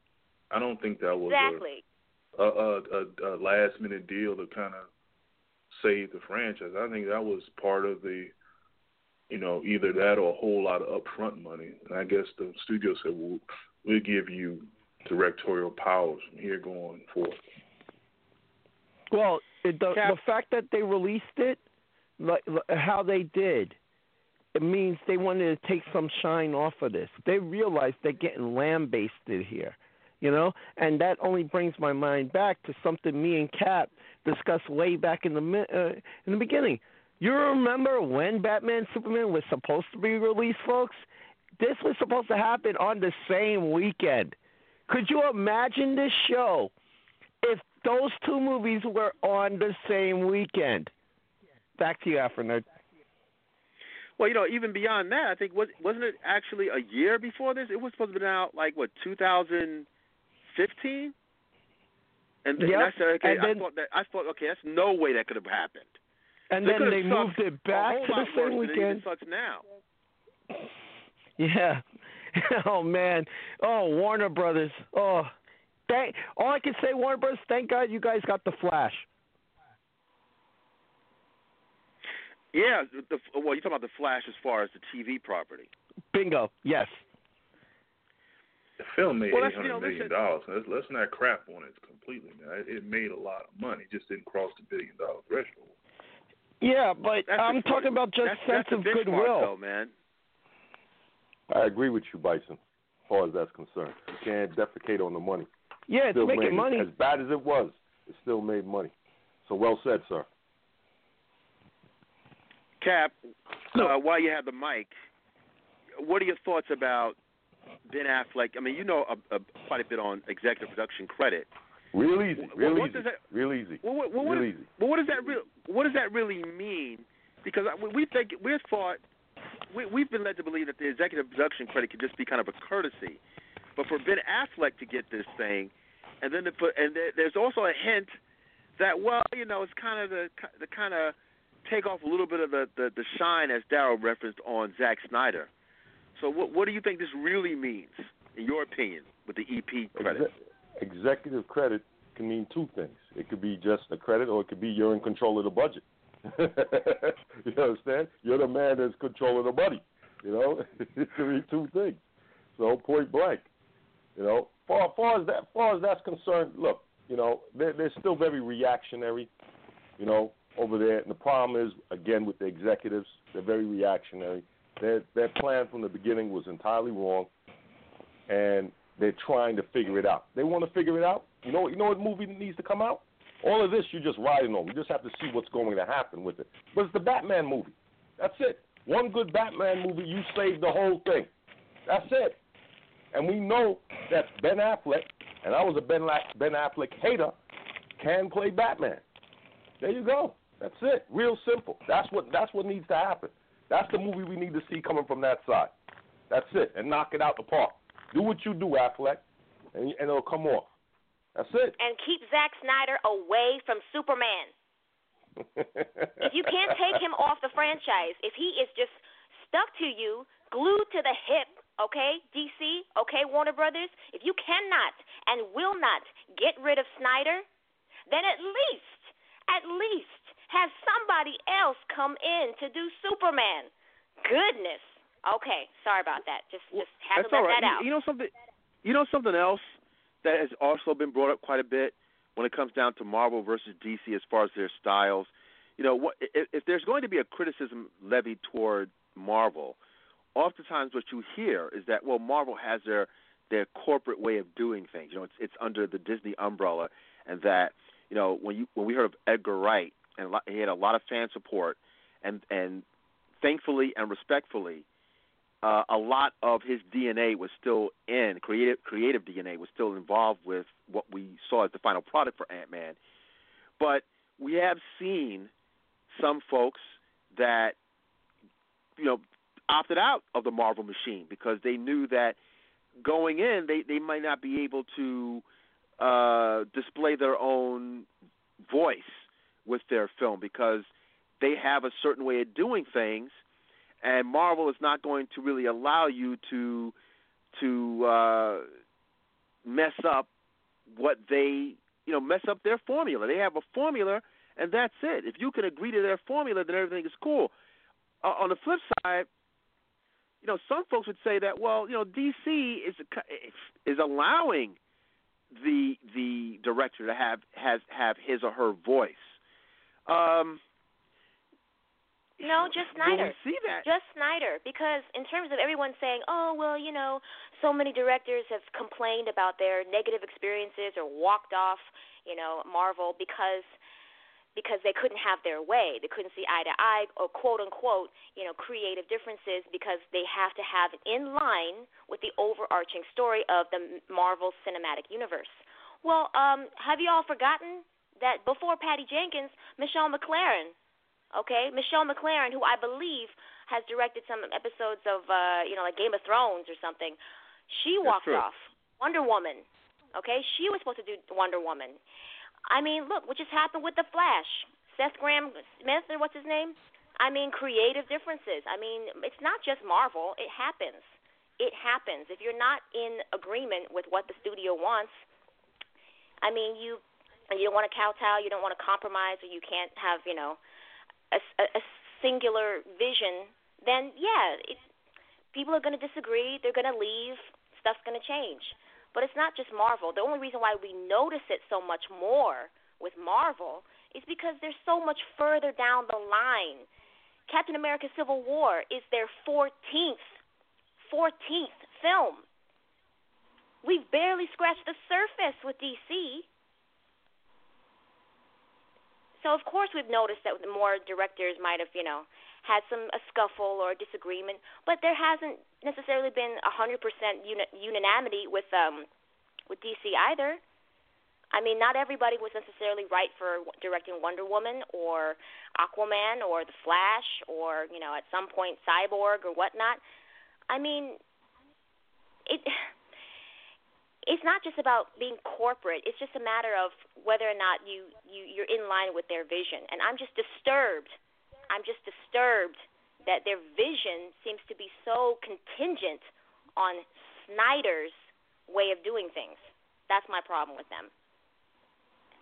Well, you know, you know, you may I be on the problem, Deaver. I'm sorry. Um, I just want to say that um, I think the problem with DC is they need a face. Like Feige is a face, and Zack Snyder has so much negativity Warner Brothers is going to have to find someone to oversee these properties and be the face of the DCU. And that might mean to take hits um, when things go south. I think Snyder has also turned off a lot of fans. He has as many detractors as he has fans. He probably has more detractors now. The studio is going to need to push somebody forward and make them the face of the DCU. Until that's done, it just appears that everything is unorganized like um, Captain said, they're being reactive instead of being proactive, and they're just pushing things out there. Almost seems like a cash grab. It doesn't seem planned and methodical. Until someone comes out and, and does that, they're gonna have all they're gonna have these criticisms. Yeah, you know, I, I will say this, kind of dovetailing of what Claire spoke about. Uh, she's on to something when she. I have to do a correction because when I when I said that um, you know it, it appears that Marvel has their way, and that's pretty much verifiable that they have their way as a, as a corporate standard with Disney. That if you don't really fall in line with how they how they have everything mapped out, because it's such a, a interconnected interconnected interlocking thing with their films, that you know if you don't do it our way, we will cut you loose. Uh, as I think about it, DC does have that, but I think what the deal is, the difference is DC, the suits are actually locked in with the success of the Dark Knight trilogy. That a few years back, even before, well, I should I'd say uh, during the early development of Superman or Man of Steel, the reason why Man of Steel has the beats that it has is because of Dark Knight. Uh, they weren't able to see or or, or, or to kind of decipher the need for nuance their whole thing is the Dark Knight was successful, so we're just going to make the entirety of the DCU like a Dark Knight vibe. So what works for Batman has to be translated for all of these characters, even in the the costuming. The the visual part of Man of Steel is all connected to the Dark Knight. So it's re- literally the Batmanification of the entirety of their of their characters. Whereas Marvel, Marvel's characters from Jump are that they are fully fleshed out, quote unquote, characters. And I'm not talking about just individuals. I'm talking about actual just quirky personalities. And that that goes back to the very essence of the DC versus Marvel thing which is kind of a problem. I mean, we kind of sort of know the DC personalities, but when you think of the amazing Spider-Man, all these adjectives, the amazing Spider-Man, the incredible Hulk, the uncanny X-Men, all that, these guys, they're a bunch of clowns. I mean, clowns in a good way. Everyone, you know, we know who these people are. DC has had problems because they're a little wooden. Their characters are just wooden. So they they've had they, they would have problems anyway to a certain degree. Um, let's move things even forward beyond that. I think I don't know if the uncanny has any more to say. I want to actually go into more DC universe stuff, but I think this time let's carry it over to TV. All right, go I'm a little, TV. disheart- I'm a little disheartened about what I'm hearing uh, about Supergirl. That the expense of Supergirl, even though I believe the ratings are pretty decent, that uh, the, budget concerns may have it where they have to they may have to move to Vancouver, and that implied that this this might end up becoming a CW property after all. If that happens, that budget's going to be severely cut. The CGI is going to be lousy. Because I think the CGI is pretty respectful for CBS television. Um, I mean, it could be a good thing, you know, but I, I, I don't I don't know what to think about that. So, what are your thoughts about these budgetary concerns and the likelihood that this might actually end up on the CW? Well, I I, I said from the jump that this was going to get at least three seasons. I didn't say it would be all at CBS. Why? Because CW is intertwined with it. Right, and uh, that's why I was shocked when they said we're releasing it on CBS. I'm like, oh, okay, all right. You, you know what it, essentially this show's become? This show's become Battlestar Galactica, where it, everybody knew, oh, it's NBC, it's NBC, but said from the beginning, watch it end up on Sci-Fi Network. And sure enough, it ended up on Sci-Fi Network. Why? Because oh, the budget is so much. Never mind that it's in the top three shows for female viewers. Never mind that it, it hasn't dropped. The only two shows with more female viewers on primetime TV, folks, is How to Get Away with Murder and um, and Once Upon a Time. I think uh, last last thing among female viewers, 18 to 49 or whatever that thing is, it's outpacing Grey's Anatomy. Remember when Grey's Anatomy, no female in America would stop talking about this, guys, and we'd roll our eyes like it ain't our thing. It ain't. Supergirl is beating that show right now. you know, but it's in trouble. It's it's the bane of science fiction television. Uh, you, you know, you, you, oh, you're not getting the numbers. Oh, you're not getting the numbers. We're in the top three amongst the demographic you wanted us to get to. That's why you put us here, and we're not getting the numbers. Again, it's not just about. It's not just about the money. It's not just about status I'm just going to harken back to what I said before. Think about it. Agents of S.H.I.E.L.D. Agents of S.H.I.E.L.D. is okay. All right? It's all it's all right. It's okay. It's extremely expensive. Why? Why are they still on the air when there have been other shows that have done so much better than Agents of S.H.I.E.L.D.? Why are they still on the air? Because Disney will flip the bill. They are willing to have that much of an investment in a weekly advertisement for their property, for their Marvel branch, for their movies. They are willing to invest in this in order to constantly drill it into folks like us who have been, you know, somewhat committed, somewhat invested in this whole MCU, Shield, Hydra, you know, I mean, it, it it's it's synergy. It's all synergy. So that's the reason why they're still on the air. When several instances in the last three years, they they could have easily been you know yanked. Okay, you cannot say that. You cannot say that about Supergirl. Supergirl is extremely expensive as well. And you're right. I'm actually impressed from what little I've seen, because I'll admit I have not really been consistent in keeping up with Supergirl, but it's extremely expensive. Is it worth it? Is it worth it if you do not have a corresponding DC movie to to support it? Is it worth all that cost and effort when you don't have anything that you're synergistically cross promoting? Maybe not. Maybe not. And on top of that, on top of that, CBS from day 1 is not the correct channel that is not the correct network. That is not the correct demographic or audience. CBS is pre- predominantly an older audience that they want their CSIs, they want their NCIS, they want a very specific formula, okay? I'm very surprised that it didn't, you know, like all like all Berlanti shows, Flash, Arrow, Legends of Tomorrow, why wouldn't you keep it in the family? Why wouldn't you keep it on the CW, which doesn't have as high of an expectation or threshold when it comes to ratings?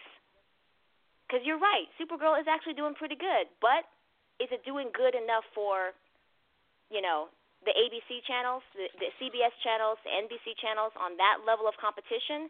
Mm, maybe not. Not for how much it costs. But for CW, it would have been just fine. I mean, hell, Smallville, Supernatural, these shows have been, been 10 years. Okay? They were on the air for 10 years because that was the correct home. That was the correct venue, platform. But CBS from the jump seemed like an odd fit to me. I have a Back question. Why why move it to CW? I would assume the cost would just be in the special effects. I mean, moving to CW, how would that drive down costs unless it's just taxes filming in California and some other things like that? I thought the time slot hurt it. I mean, I know it's going against Monday Night Football, but I know those those are two and different it's going demographics. Against, going against Gotham. That's another well, thing. You're so right. Think, You're right. Time slot was a little awkward because it's going against Gotham. Well, I think a couple of things, and, and uh, Daryll B and Claire kind of hinted at this. I just don't think I never thought that CBS was a great fit for that kind of that kind of TV show. Um, I mean, they they have kind of uh, they've established this this thing about having these older TV shows for an older demographic. They they're very franchise oriented. It's just like McDonald's over there, literally like McDonald's. They will churn out the same iteration in a different locale and call it, you know, call it something different, but it's the same. You know, they have three or four CSIs, three or four NCISs. I mean, obviously they're really they're willing to do that. I mean, they just have a they just have a different thing going over there. Um, I don't know if it was really comfort for a fantasy sci-fi kind of thing. Even Star Trek that we're hearing may in, may be there for a few moments and then off to some kind of streaming service. I mean, I, I don't know. It just seems like uh, Warner Brothers they they don't really have this figured out. Um, the fact, as Claire had alluded to, with Agents Agents of Shield, Agents of Shield, because they they they, they Marvel has established this whole interconnectedness between TV and Netflix. I mean, everything's the same world. So you, so literally, the money's the same. They can look at Agent Carter, Marvel's Most Wanted, if that, ever gets off the off the ground. Um, we're hearing about Agent Carter may be in trouble for a season three. I hope that's not the case. But they can afford to kind of go into these things because they, they can spend short money which may be in the millions, to offset long money, which is obviously in the billions. So it, it actually makes sense on a financial sheet. But Warner Brothers, they did not do this. They they were hell bent for some kind of weird OCD affect about bat embargo. This, you know, these characters can't really relate to each other. They were they were so hell bent on making everything nice and, and neat in these tiny little boxes. And Marvel said, screw all that. All, it's all about the long play. I mean, literally, to, to 2020. They got all these phases. The, the whole thing is just, it's it's it's a it's a work of art, and they, and they, you can't try to. You, you really can, you can see that they're, they're having a difficult difficult time actually trying to tap into that because it's being done in a very harried kind of way. Just the fact that I was reminded that Batman vs Superman actually, when it was announced, they said 2015. I said, wait a minute, you're announcing this? I think it was announced in 2013 or something like that, or 2012. I think it was actually 2013. I said, if they if they had made this announcement and that film's going to come out in 2015, I said, okay, this is going to suck. And then when they said, oh, they pushed it back pushed it forward another year, and it still it su- sucked a little less than what it was intended to suck. That movie should have sucked even worse than what it sucks now. And that's only because they pushed it a year. If it came out in 2015, because they were so money hungry, without actually mapping out a plan. If you fail to plan, to, if you if you fail to plan, you plan to fail. That's how the the the, saying goes. Um, since I mentioned Agent Carter, let's go to Captain on this. Oh, you know? Actually, you have another call. Let's go to the calls, open it up, whatever you want to talk about. But I'm going to also talk about Agent Carter. I hope that that comes back. Uh, I thought that the, the acting and the, the period pieces and I mean, wow! I, I'd really, I'd really hate to see that that go. Four one five. Welcome to the Grindhouse. Tell us who you are, where you're calling from. What's up? Well, I told you I was going to call. Uh, you talk about Batman, Superman, and everything, so decided I should call in. Mr. and, Hill? Uh, Mr. Hill? Ja. Oh, Ja. Okay, what's up, man? What's oh, going yeah. on, man? What's up? Yeah, yeah. So, um, I should start off that. Uh, you know, I, I, I think I've been listening to you guys for about good, probably like three years now, and um, Mm-hmm. you know, I I think a lot of my comic book knowledge comes from you guys. Um, I mean, I wasn't a big comic guy, but I used to watch the cartoons like, you know, Batman the animated series and you know, X Men things like that when I was growing up. Right. So I, I, I liked it, and um, you know, and I've always, you know, just always been kind of in touch. You know, I wouldn't say I'm an avid comic book reader, but I kind of get a gist of what's going on. So like, you Right. know, my my favorite, you know, superhero is Batman because the animated series and, and um, you know, and, and the movie that came out. So That's so, the golden standard. Exactly. So I I'm definitely not as knowledgeable as you guys. I mean, that's plain and simple. But I'm going to talk as a viewer and a listener. I see I think that you know, since I've been listening to you guys, you guys have a a Marvel tilt. I mean, I I just from what I'm listening, I mean, don't get me wrong. Marvel has put out some good movies. I, I you know, I I liked uh the the Iron Man's. Uh I liked the second Captain America. I mean, everybody likes that. was a great movie.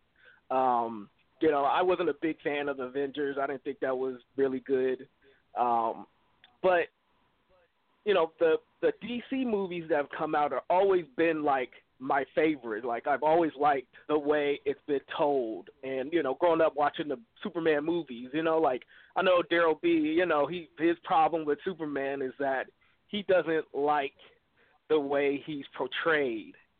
But so I think that you guys have already like had um something like you know you you you, you expected you you thought something was going to happen and when it doesn't tell the way it did then you had a problem with it. Um i thought batman of course i thought batman versus superman was great. I thought it was i thought it was an amazing movie. I uh man of steel i love man of steel. Um and i'm just and i know you guys claire was going into like you know the how marvel has tied in the you know the the, the series and everything, and and I understand that. Okay, that's smart, but like I'm looking at it as a viewer, as somebody who's who's watching the movie, and while I might not be as like you know a doctorate like you guys in comic books, I have a good gist, and I I thought Batman. If you didn't know the characters, you didn't. some, I need some respect. I need some respect. um, I just think that I think you guys are being a little bit hard on DC. I mean, you know, Marvel came in like a hurricane, and everybody's trying to catch up. And I mean, I don't think that they're I don't think they're really trying to like be Marvel. They're just trying to be something different, and it might not be optimal, but it's still. I think they're putting out great movies from the last Batman, Man of Steel, things like that. So I just think you guys are being very hard on DC, to be honest. All right, you know what? I'm gonna I'm gonna pass this over because you're entitled to your opinion. I'm, I, I, you know, let's pass this over to the mighty Q Storm, who was a, a stalwart, longtime supporter as you are. Q, what are your Don't know, thoughts about what what what Ja is talking about after having seen the magnificent Black Panther. Uh, my my personal portrayal, that's me on screen. If you haven't guessed it. So anyway, me and me and the and and the Oracle commiserating, but he's very much alive. Anyway, your thoughts, Q, on what Ja's talking about? Well, you know, I, what I find interesting is that l- listen, I, I I was saying this on podcast Jews. We were we were podcasting earlier today. Now, you know, I work in media, film, and video. I'm not. I'm nowhere near the level of a Zack Snyder or um, the Russo brothers. But you know, I studied this stuff for a little bit, and the thing that I find interesting is that we're we're not. We, we don't have a vendetta against DC. I, I'm like I'm the guy that says why can't truck why can't Trekkers and Star Wars people get along? I don't know why Marvel, uh, Marvel and DC, we can all get along, but so we don't have a vendetta. What what I have a problem with is the process of telling a story, of constructing a narrative where the characters are developed, they're properly motivated, the things that I see them doing on screen make sense. That scene A leads to scene B leads to scene C. It's basic, you know, construction, and I just feel that the reason I criticize DC films is that, with the exception of the Nolan Bat- Batman films, they have not gotten it right. And I think what Marvel does is, maybe I'm wrong, I get a sense that there's some there's a department that's going online, looking at all of the blerd nerd geek sites, and they're taking notes, and they're and and they're translating that to their films. I think for Zack Snyder to come out and say no, there's no place in our universe for for fun or whatever. I'm paraphrasing. That tells me be damned what the fans think. We're going to stay on this course. We- We're going to be on the Titanic. We're going to keep playing that violin while the Titanic goes under. So, if if there's any hatred or shade thrown towards DC, I think in some part they bring it on themselves. Can I respond? Can I respond to that for that? Yeah, sure, sure. Go ahead. Okay. Um, it's Q Uh, well, well, I I I would think that the, like Man of Steel and Batman versus Superman was uh, kind of well not in in well the same universe, but it was a continuation of that whole like dark like feel of the movie. Like I've always got the sense that the DC and from watching animated series and everything, like you know, maybe besides Superman, I know this is a new take on Superman. I, I actually like it. Um, I'm I'm not sure if there was some you know in the comic books if he was like this, but um, I get the sense that that it, it's it's a continuation on that kind of like because of the success of uh, of the Nolan Batman. Nolan was um, uh, executive producer. Nolan was uh, one of his writers from there was on the Man of Steel and Batman versus Superman. So they they this is like kind of like Nolan's like way of giving us kind of in a sense his universe in that. And you know, I I think that Snyder is you know I like Snyder. Uh, you know I like the way he told. I thought I thought Batman vs Superman was was was told right. I mean, like people talk about the motivations of Lex Luthor. I mean, everybody knows the re- motivations of Lex Lex Luthor. He's a psycho. He just you know he just doesn't like that Superman is is powerful. I mean, you guys could probably touch on more than that, but that's just what I feel. But can, can I? Okay, I, I don't want to ping pong back here. Can I say something or? Yeah, yeah, yeah. Go ahead, go ahead. I want I want Okay. the uh, uncanny to, to to roll in also. I'm just going to say this to you. I, I don't know. I don't know what your age range is, um, but I want to take you back to 1977, the first Superman film. And I'm not saying that I'm older, and I'm going to put that aside. I know this, there's a new aesthetic now, but that film was. I think it's a cult classic. And the reason it's, it, it holds up today is because of one thing that Richard Donner said. He said when he crafted that film, there was one word that stuck in his head verisimilitude. Stay true to the character. And so when you say you you think you know rightfully so, Zack Snyder is merely doing a continuation of what he established in Man of Steel in Batman v Superman. I agree with you 100%. The problem is is that he's continuing something that he got wrong in the first place. And the problem is, is that you haven't established Superman as a hero yet, and yet now you move on and you continue down that path, and you just add more characters into the mix. We still don't. I still don't know who Clark Kent is in this in this iteration of Superman because we saw him for 30 seconds in Man of Steel. Yet in this this this new film, BVS, everything is already in place. We we don't know any of the characters. Uh, we we don't even we didn't even know that Jimmy uh, Olsen was in the film until we heard afterwards that he was killed. So yeah, I agree with you. He's continuing on, but the problem is he's he's he's going down the wrong path, and he's continuing down that wrong path. That's that's just my opinion. Hey, hey, one quick John. thing. One, one, hold on, one, hold on, hold Go on. ahead. One quick thing to, to our listening audience. Uh, for those who, because there's quite a few calls. If you'd like to join in on the conversation, please press one, so that way we know that you want to join in. If not, we're assuming you're just listening, because many folks like to listen in their cars or listen from their cell phones. So if you want to join into the conversation, press one, and you too can join in with with this discourse. Uh, I got to say one quick thing. I, I want to pass the mic around a little bit uh, in response to Ja. My only issue with how you're looking at this, Ja, is you're kind of conflating all of the other past iterations as if it's all one universe. Um, my issue is, listen, you may think that we have a Marvel tilt. It's not really a Marvel. It's really about a. It's really a quality tilt because I love the Flash. I don't think that Q is invested in the Flash, but I have a personal connection to the. Hell, I was called Professor Zoom as a kid because I love to run fast and I like I, I connect to that character.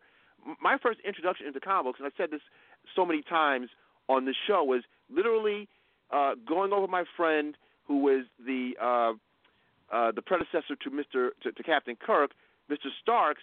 He had a, ba- a crumpled up bag of comics, and that first I remembered as as as if it was yesterday. The first book in that crumpled bag was The Flash, and he was a police scientist. I got into it. So the beats that are being hit, which are very analogous to the beats that were hit in this today's film, I see that with CW's The Flash, believe it or not. So I, it, it's not really a tilt towards DC. If anything, we've we've spoken ad nauseum about how great the Nolan verse is, but you got to take the Nolan verse as a separate thing. The way you're looking at this is you're you're mixing in Donner and Nolan and Snyder. That's not how we're looking at this, because some of the past things that Marvel is trying to bring to, to film sucked. But when they decided to say, okay, this is our foray, this particular product, which is the MCU, we're talking about the MCU as a product. That's separate from the hell. I I would put up the Nolan verse against the MCU as separate property, separate products. We're not looking at it this way. What we're saying now is DCU is a new product by uh, DC Comics. It's their product. I'm talking about DCU sucking, not about DC in general. I'm talking about this specific product versus the MCU's specific product. I can't even bring Blade into this. I love Blade, but Blade technically is not part of the MCU. Yes. It's not. Yes. Well, I'm talking about no, but I'm talking about Wesley.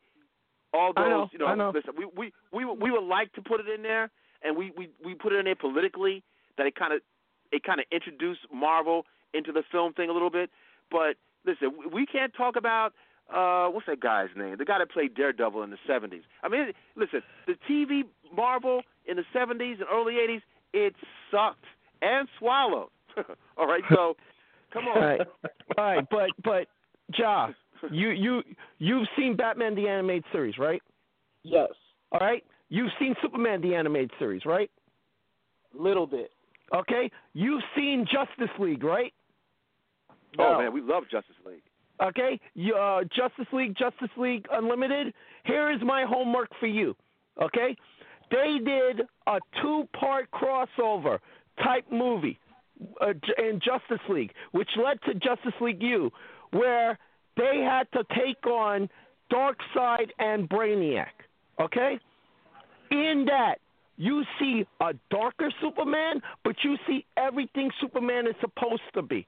All right. My problem at, from this from jump all right, and I, I can't reiterate this enough, okay, is Bruce Timm, Paul Dini, Mark Waid, Gail Simone, Greg Rucka. DC has oodles of writers that have gotten these characters right over and over and over again. So you don't just you put it on screen, right? You put it on screen or you put the script out. You Zack Snyder refuses to talk to these guys. Like he knows everything. And that's the problem. And he came out and he said it. And that's why I can't let this go. Just like Louis D'Esposito, I can't let you go. I can't let it go because you expose yourself. Just like I get, excuse me, just like I can't let Donald Trump go because you know what you said. You know what you said. If you said it, that means you feel it. A part of you feels that way. Okay? Now, the, I could tie this into CBS. All right? You you do Black uh, Big Bang Theory. You're happy to take our money as long as you denigrate us. All right?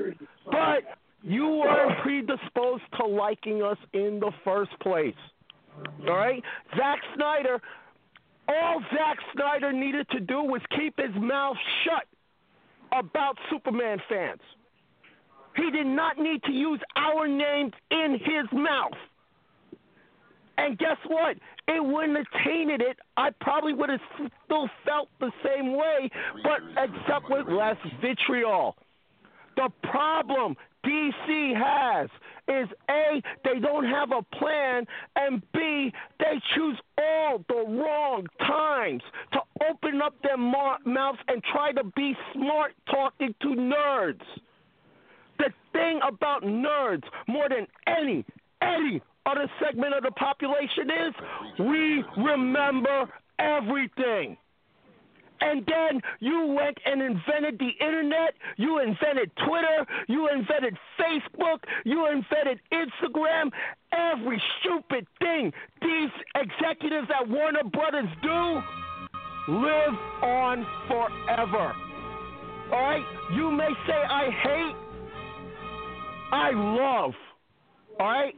My favorite Batman movie, screw the live action, is Mask of the Phantasm. That is the true Batman in my eyes. That is the true Joker in my eyes. All right? My favorite series of all time is New Teen Titans. That is what ushered me into comic books. This is why, Ja, I give you all the credit in the world for stepping up. You've seen some of the hate I've gotten, and we've had some great discussions on Twitter, and I appreciate that you stepped up. But don't tell me what to think. Don't tell well, me I have to change my mind.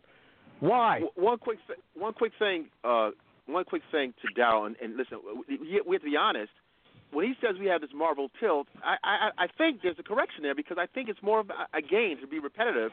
It's a quality tilt because we've gone on really before the MCU. You and I lauded over and continue to laud over the Dini slash uh, Timmverse We've even said that if they impl- and it's been spoken about, but they refuse to go to these people because they're just cartoon guys, they're animators. But they were able to get the vo- vocal talent. I mean, the acting prowess and skill set for the cartoon says it all. So it's really, again, I'm invested really in all of this stuff. I'm invested in all of this stuff. But it's really when you talk about how I mean, it's your opinion is that you felt Batman vs Superman was a good movie, but you look at Rotten Tomatoes, it's got like a 30% rating. I mean, the repeat business on this thing is not happening. I mean, it's people. As I speak, I I would want to see uh, this this last movie two or three times before the end of the week. I mean, they want to see repeat. There is something about what the, the general uh, critics are saying about these films, the the, the need for re- repeat business, and the, I mean the actual quality of the film. I'm not even really talking about you, I think you're thinking about well, it's a, it's more about the, the the the characters like Superman as a character versus Captain America as a character. No, this is really going down to the quality of the filmmaking process. When it comes down to plot points and things that don't make any sense, and you know, uh, time honored characters that had no business dying. You know, we're talking about uh, Jimmy Olsen being Superman's best friend. He's supposed to be his confidant. That's like Alfred dying. I mean, you know, there's certain things that just, you know, it, it has to make sense. And, and, And the they- cartoon guys can I- seem to, ha- you know, they, they get it right. Can I can Can I- I ask them? Can I ask them? You guys can. Let me ask you something. So, um, I, again, I'm not you know as knowledgeable in comic books, but I want you know I understand that the Nolan Nolan verse and the new DC. Separate I verse. understand they're different. I understand they're different. Yeah, and separate. So is is separate products. So is is the Nolan Batman? Is that is that a version of the comic book? No. Uh, well, yes and no. He took it to new based heights, but it. but that's where I, I and and I don't know if you've heard us do this, but I've given it's it's become an old wives' tale now. Nolan wanted to kick off uh, Justice League in the second Batman movie.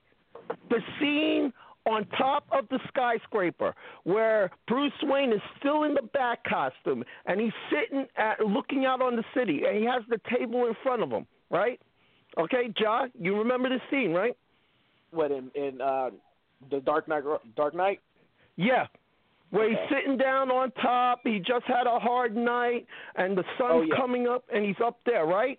Yeah. Originally, in that scene, Nolan would have had 10 or 11 newspapers on the table in front of Bruce Wayne, and it would say, uh, "Mysterious Arrow Protector once again saves the saves the day in Star City." Uh, in Capital City, or well, or Washington D.C., Princess Diana arrives. You know, uh, the the the the blur because unfortunately you wanted to tie it into Smallville also. I guess that's why they refused it. The blur makes waves in Smallville yet again. He wanted to put a larger DC universe there, and Warner Brothers said no. That is the problem because then after Avengers hit big, Warner Brothers then go, you know, we really should we we really should do this. You know, we really should expand our universe, and they went They're right back to. Yeah. They, went- They're scram- they went right back to Nolan and asked him about it, and Nolan bit his tongue like, really? They want to do this now? Really? You know? That's why I give Nolan credit because Nolan could come out and trash trash their hierarchy worth it because he had these ideas and he got shut down. All right? So, you know what? But this is why I say this is the dangerous thing about nerds. A lot of people don't remember. I do. I still got the Twitters. I still got the Instagrams. I still, yes, I remember that. Back to you, Afronerd. You know, uh, I want to, you know, and uh, again, we're talking about these folks scrambling as back, you know, backseat drivers. They scrambled after, you know, for the money, after the fact, and you can't chase, you can't chase people like that. Uh, now, I tell you something uh, that Snyder probably would have been good for. This is kind of going to a segue now. I'm hearing that Boom, the comic book, again, everyone's in, in this movie business now. They make, they're doing these comic book adaptations. Uh, Boom Studios uh, has the Irredeemable comic book, which is basically, which is basically a a, a Superman archetype. But it's an Mhm. evil. It's a it's a Superman archetype where he was a beloved hero that turns bad and actually becomes the, the, the Superman that Lex Luthor envisions happening. This alien who's beloved at first, he turns on turns on Earth, or turns on Earth. Now, if Snyder were to do an irredeemable comic book, I'd be all in because that fits fits with his need to deconstruct these superhero tropes. See, when he did The Watchmen, now Watchmen is somewhat of a debatable film, uh, but for the most part, he stuck almost completely to the source material, even so much as actually taking lines from the comic book and taking and taking storyboarding from the comic book. I can't hate on Snyder. I can't hate on Snyder for Watchmen because he gave me that was for the fans. Matter of fact, it was an R-rated movie. Yeah, So I can't I can't hate on that. But when you can't take the Watchmen and then translate that into the Justice League, why would you do that? But that's what we said in the beginning, way back when they proposed this, and we got the first instance of the story. And job, pay attention, okay? The world's finest was the story to do live action to. All right. Yeah. You don't you don't do it from The Dark Knight Returns. You don't base it their first meeting on that. Why? Because that's supposed to be their last meeting. If you've read the Dark Knight series by Frank Miller, that is essentially the end of the Justice League hero, hero heroic age.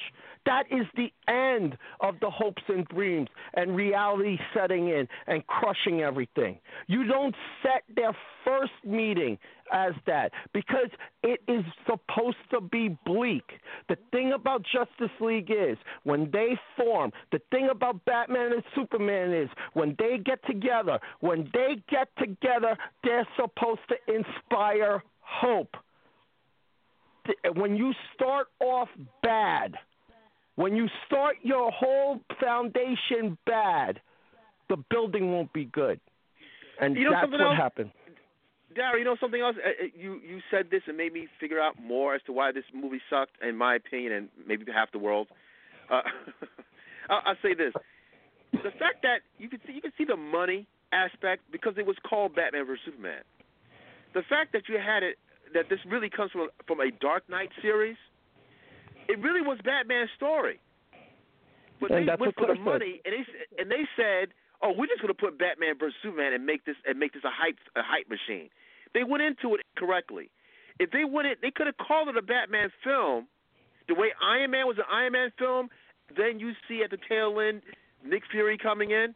It started out as an Iron Man film, but this time they wanted to go for some kind of uh, Pacquiao fight, and that went that didn't go well too well either. So what I'm saying is, if they had stayed true to the to the actual storyline, it would have been it would have started out as a cohesive story. But since they didn't approach it that way, they made it seem, oh, we're just going to put these two and put them in a fight, and then we're going to wedge four or five separate storylines and try to c- make some kind of sense out of madness. But when you think of the Civil War, the Civil War was a was a a separate crossover event unto itself. So even though this was a different version of the Civil War to a certain degree, it pretty much stayed to the source material as a singular event, singular story. Batman vs Superman failed because it came in as a money grab, it came in as a spectacle, and it came in not even being a actual cohesive story. It came in with the wedging of four or five different stories, and that spells failure. At least you got to come in with a cohesive story that everybody can understand. But but but again, and to put a cap on this because we got like a couple more things to hit. Yo, Ja, like I said, I give you lots of credit, son. I give you lots of credit. You came in, you defended your your thing nobly. All right, and that's all I ask. I don't ask everybody to believe exactly what I believe. My beliefs are my own. Your beliefs are your own. All right, but we can discuss it and uh, and hammer out and scream and do this discourse like men, like rational human beings, like women. Hi, Claire. You know, we we could talk about this. All right, just don't resort to the childish stuff because it brings us all down. Again, props to you, Ja.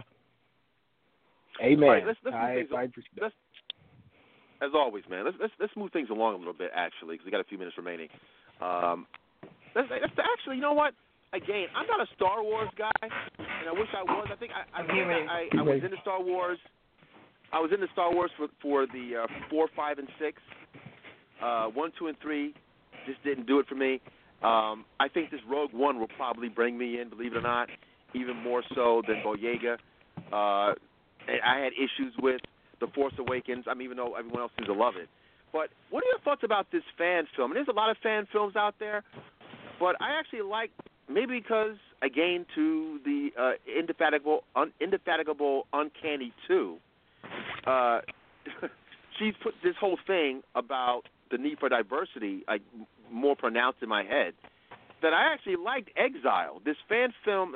I don't know how people feel about it, but the thing I noticed right away that Exile, which is on YouTube, and it's a Star Wars fan film. It's very gory, very gory, but it's gory, and there's a lot of folks of color strewn across this fan film. Did you happen to see this, Carol? Yeah. Exile. Yeah. What are your thoughts I- about I- it? I, I, I, what, what did I just say? The, this medium could tell a lot of different stories, and sure enough, that will that be shown on regular television? No, but not everything in the Star Trek universe can be debated politically and nicely, and that's what this showed. And hey, Star hey, Trek hey, Star Wars? Star Wars. uh, not- yeah, well, yeah, well, Star Wars and Star Trek, and you know, Yeah, that's true. not. I mean, you get cut with a, a, a lightsaber. You get blasted by a phaser. You get those aren't like non-painful deaths, you know. And and there is going to be blood. There will be lots of blood, you know. But the one thing that and again this is why I look back at Force Awakens and how they wasted the raid actors and and it makes me pull my hair out. Yo, you could tell everybody here was passionate. Everybody had a chance to shine, and it's well worth watching until they pull it down because of copyright stuff. You you know how that goes, but but hey, like I said, the table's big enough for all people and all stories. Back to you, Afronerd. Uh, Claire, did you happen to see this? You may you may not have. I kind of threw this out there quickly. But this Exile Star Wars fan film. Yeah, I uh I, I took a look at it last night. It was interesting, and you're right. You're right. It's very dark. It's very gory. Um, I was intrigued. I was impressed. You know that. I mean, obviously, I, we're all going to be pleased and excited to see people of color, you know, taking the lead, being the hero, doing some fun stuff, you know, and not taking a back seat, you know, to make the white characters look look cooler. So no, this was this was interesting. This is really interesting. Um, it was definitely a little on the you know unsettling side. It was definitely had kind of these horror elements to it that was uh, very different, very very different from what we're used to seeing in the Star Wars, you know, universe, which has always been family oriented, you know, very PG, 13 oriented. Um, but uh, I'm curious, how did you come across it? You know what? I I think it might have been. I think it was tweeted out actually. I, Twitter's the place to be. I, I remember s- someone actually tweeting it out. Um, I, I might have been. I, it might have been that, or it could have been IO9. IO9 is an excellent website, and I, I, it might have been one of those two. No, you know what? I'm sorry. I think it was the Mary Sue. One of those. It was one of the blogs, or it was a tweet.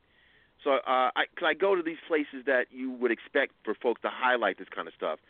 So I think it might have been the Mary Sue or IO9 or the or Twitter, but it wasn't something that I, that I tripped in tripped onto naturally. But actually, you know, listen, they got an original series when when um, Daryll referenced Star Trek. That Star Trek actually, I don't know if they're still up because I think there might have been some. I think they might have been too too good with with the the look of the original series. But there's a there's a YouTube or there was a YouTube Star Trek series that actually had the the background props to the T, where it's almost indistinguishable between the '60s Star Trek and this YouTube thing. But they actually continued the stories of the '60s Star Trek on YouTube effectively. I, I mean, really effectively. So some of these fan films are like, uh, what is it?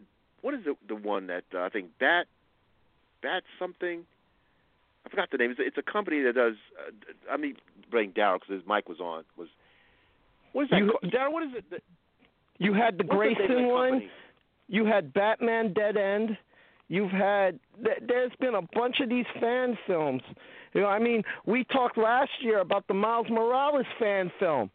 People forget about that, where the guy ha- nailed it, and there's been a second one of that. But see, what what do I keep on saying? We're in an age now where if you have the resources, you don't have to wait. We pine for these big studios to do their thing, but if you get enough people that believe and have the skills, together in your circle of friends, you could come up with something special. And this this was special. You may not like it, you may not you may not love it, but I say must see. This stuff we don't we don't recommend anything that won't strike a chord somewhere in fandom. This did. Back to you, Afronerd. Agreed. Yeah, it thinking of the wasn't, you know, it wasn't fantastic acting or writing. Okay, I'm not going to say it was perfect. It definitely feels like a fan film. But what doesn't feel like a fan film is the quality. If I if I put that aside, if I put away, you know, acting ability and dialogue, and I just look at the production value, I gotta say I was impressed with Exile. I gotta say this looked beautiful. It was very well shot. High quality camera, high quality equipment, and uh, even with the, the the audio and the visual effects, they were on point. I gotta say, I was impressed. I mean, it's not you know perfect, you know, because we're so used to comparing everything to, like you said, the studios and the real deal and whatnot. But uh, but no, this was really it was really interesting, and it was kind of a departure, which I, I like. I like just the re- the same thing with how Rogue One looks to be its own thing, and it has it has the elements it has the elements of of uh, of Star Star Wars, but it's doing its own thing. It's going to be more of an espionage. It's going to be more of this, you know. Um, it definitely looks a lot more diverse. That's very exciting, but I mean, it, it's more intriguing you know. And so for this, it was certainly um, a bit more violent and, and gory than than we're accustomed to. But but hey, like you said, it's the the possibilities for fan fiction. They're endless. They're endless, and you nailed it. You you took the words right out of my mouth, doppelganger. You took the words right out of my mouth. If you have the resources, if you have the people that have the skill, you know, and you can pool your talents then you can make it happen. You don't we don't have to just wait. We don't have to just beg and plead for the studios to put people of color in projects like this. You know, we we we can make it happen. We can do it for ourselves. And this I got to say, even if, like, you know, you might not like it, it might not be your cup of tea, but take a look. Just take a look at the possibilities because it, it is actually pretty impressive, you know, cinematography wise. I was thinking about, um, in, in all respect, Bat in the Sun. Bat in the Sun is the uh, YouTube, I guess, uh, company, the fan film company that that, that does uh, one of many. They're the ones that do these uh, fan-inspired matchups: Batman versus Darth Vader, and you know, Batman versus Deadpool, or what have you. And actually, I mean, being completely honest, like you said, Claire, they're they're quite good. You know, it's it's, not that goofy stuff. I mean, when you think about what how far cosplay has come, you know, you used to see sloppy cats going to these conventions and not really, you know, of course they just do it because they're just fans and they, they don't was really concerned about what they look like. But now, maybe that OCD thing is at play. But these these men and women, and then also there's money involved in it. Some of it's six figure money if you are a successful cosplayer. These people look like they could be in these films that we're talking about. They come in a serious way.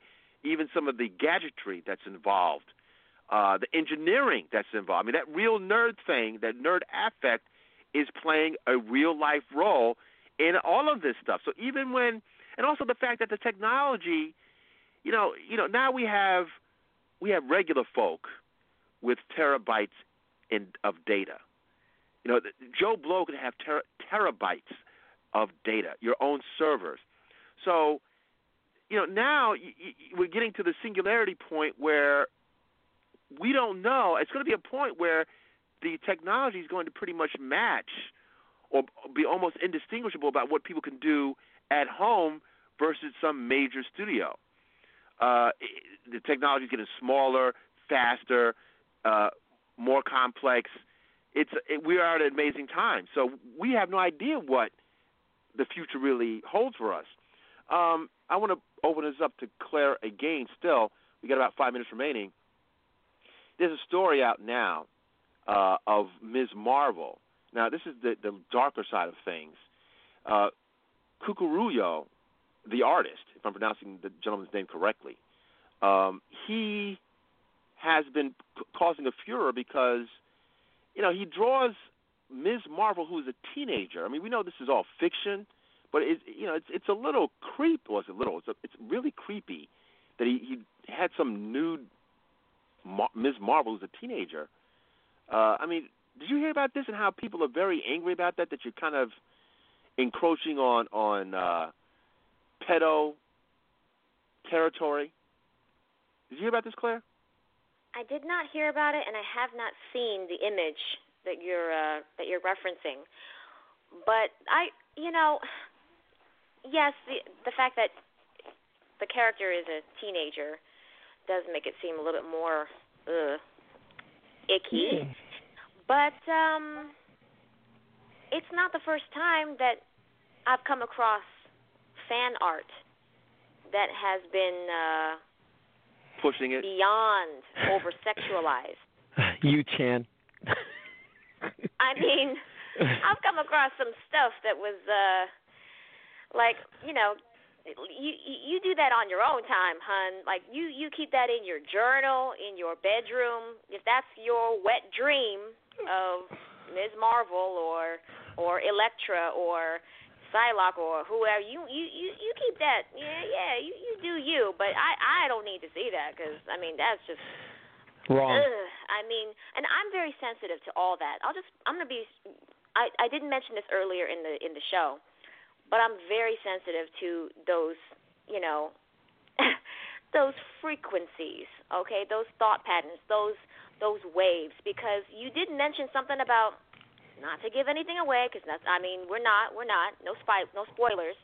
Don't want to ruin nothing for anybody, but while I might have been annoyed with the even the inference between Cap and Sharon, okay? But my reaction between Vision and Wanda, I'm just to say it. And maybe I'm wrong and call me out if I am, but I you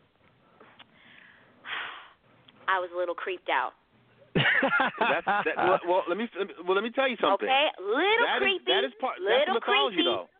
Yeah. I know, everyone's I know, that. I know, but I'm just saying I'm sensitive and the energy, okay? The energy between it was just I was like I don't I don't know about this. All right? I don't know. And there wasn't even any nudity. And you're talking about some guy drawing, you know, naked superheroes and I'm just I oh, I hmm, uh, I don't know. I don't know about all that. I mean, listen, do what you want to do. Express yourself. Do your your drawings, do your art. But I I um I can understand why people are upset, but I just this isn't the first time that, you know, female characters in any in any way, shape or form, comic book or not, superhero or not, have been over sexualized, you know, or drawn or, you know, seen or envisioned in in a way that uh, is less than you know, less than appropriate. But I mean but but let's especially when let's you're talking about what how old is the character? hey hey let let's let's call a spade a spade. People way, 16. pe- yeah, people are going to get this wrong. People are going to get this wrong. But um honestly, it was like puppy love. All right? That was puppy love cuz remember Vision has only been alive for like 6 or 7 months. So technically, he's still an infant. She was flirting with an infant. Anyway, the, about the picture. Uh, Well, well, that, that's more than Andy right there. Well, that, that's more, that's, well, listen, well, let, let's let's be honest. That that that that whole thing with with Vision and Scarlet Witch is a a thirty year old thing, thirty five year old thing. Claire's now And it's and it, it it was always creepy. But first of all, the only thing I, if I'm gonna be uh, uh, picky, his voice is supposed to be a lot a lot more like Tony Todd.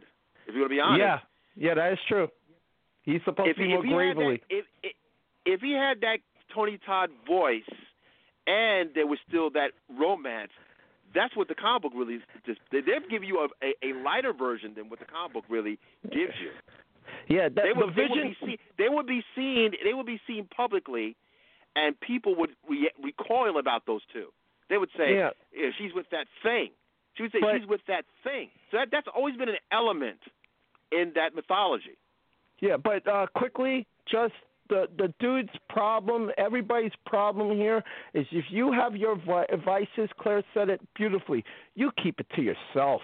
Once you put it out, then it's out there. All right. Listen, everybody has problems with Frank Cho and stuff like that, and I go like, people have been drawing beautiful people for a long time. Now the problem is where you choose to market it. My problem wasn't that Frank Cho drew it, but you he drew it on a book designed to marketed to to female readers, and that's that's lights out.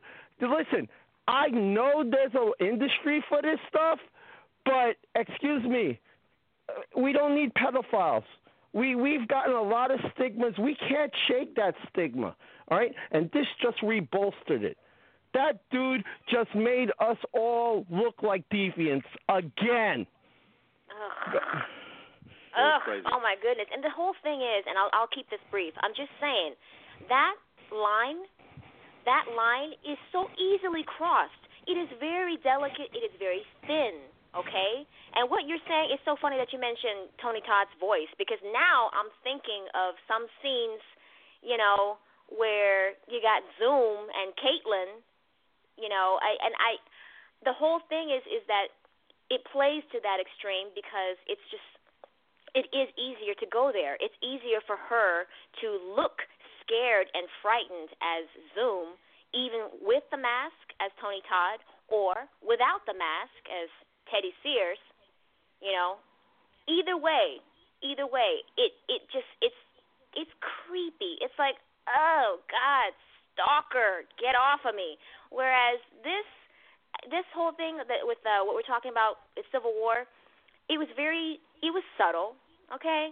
It was subtle, but it was definitely there. It was definitely there, and I kind of I'm not gonna lie, just for brief seconds, I had a I had a raised eyebrow. Okay, just just just saying. I know it's comic book lore. I know. I'm just saying that there's something that feels a little off about this. And, Just and to saying. Daryll, what and to Daryll when he mentions about uh, uh, BP and Scarlet Witch, I don't know about that. I mean, I think that's also kind of like a, the, the nervousness, nervousness of the audience with a uh, an attractive black male with a white female. That always kind of play it, it, it, just in close proximity. Sometimes that that's kind of a projection when nothing is there. That just that's that's America. Um, I don't know. I, you know, Daryll. You know, I don't know. I don't know if I necessarily saw that, but that's just that's just I don't know what that is. That's America. No, I don't, I don't know if it's don't, going to be that advanced. that, that that's just me playing off of it. But that's why I said that Black Widow's like catnip. Any man that's close to that, the way she looks and the way she radiates that, you know, you'd be like, is something going on between them two? And hell, well, let's it, face was, it was implied. Didn't was Black implied. Panther date Sue, Black, Panther date Sue Richards? Yes, he I mean, he you know, did actually. You know what I mean? So, but you know, hey, hey, no hate, we, no let's, hate, Let's, be happy. Let's be happy he's in the film. no hate, no hate. The romantic elements, you know, that's that's you know, we gotta wait. And anyway, don't, don't, folks. and don't think we forgot Arrow Riders, Claire for uh, Cheshire. Remember that, Claire for Cheshire. Yes. As always, folks. Claire, uh, Cap had to leave. Uh, Q Storm, Ja, we always respect and appreciate our supporters. Going out on a high note. Uh, we'll probably dig in a little deeper with plot points next week. Always real. This is Despite the Weather by Kate Renata. See you on Wednesday and back again Saturday. Always love doing this. See you guys.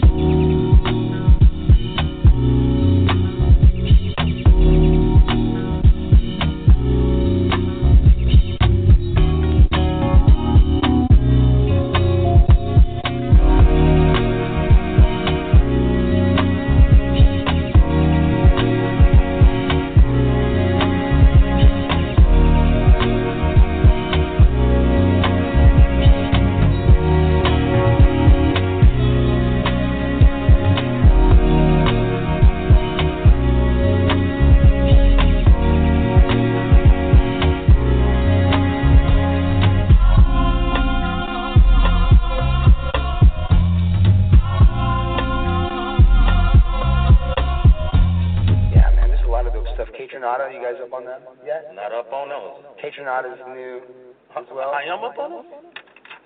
Oh, oh, Catronata. Oh, yeah, oh, yeah, yeah, yeah, yeah. My bad, my bad. But play this stuff all the all time. the time. Yeah, my bad, my bad. I do know Catronata. Yeah.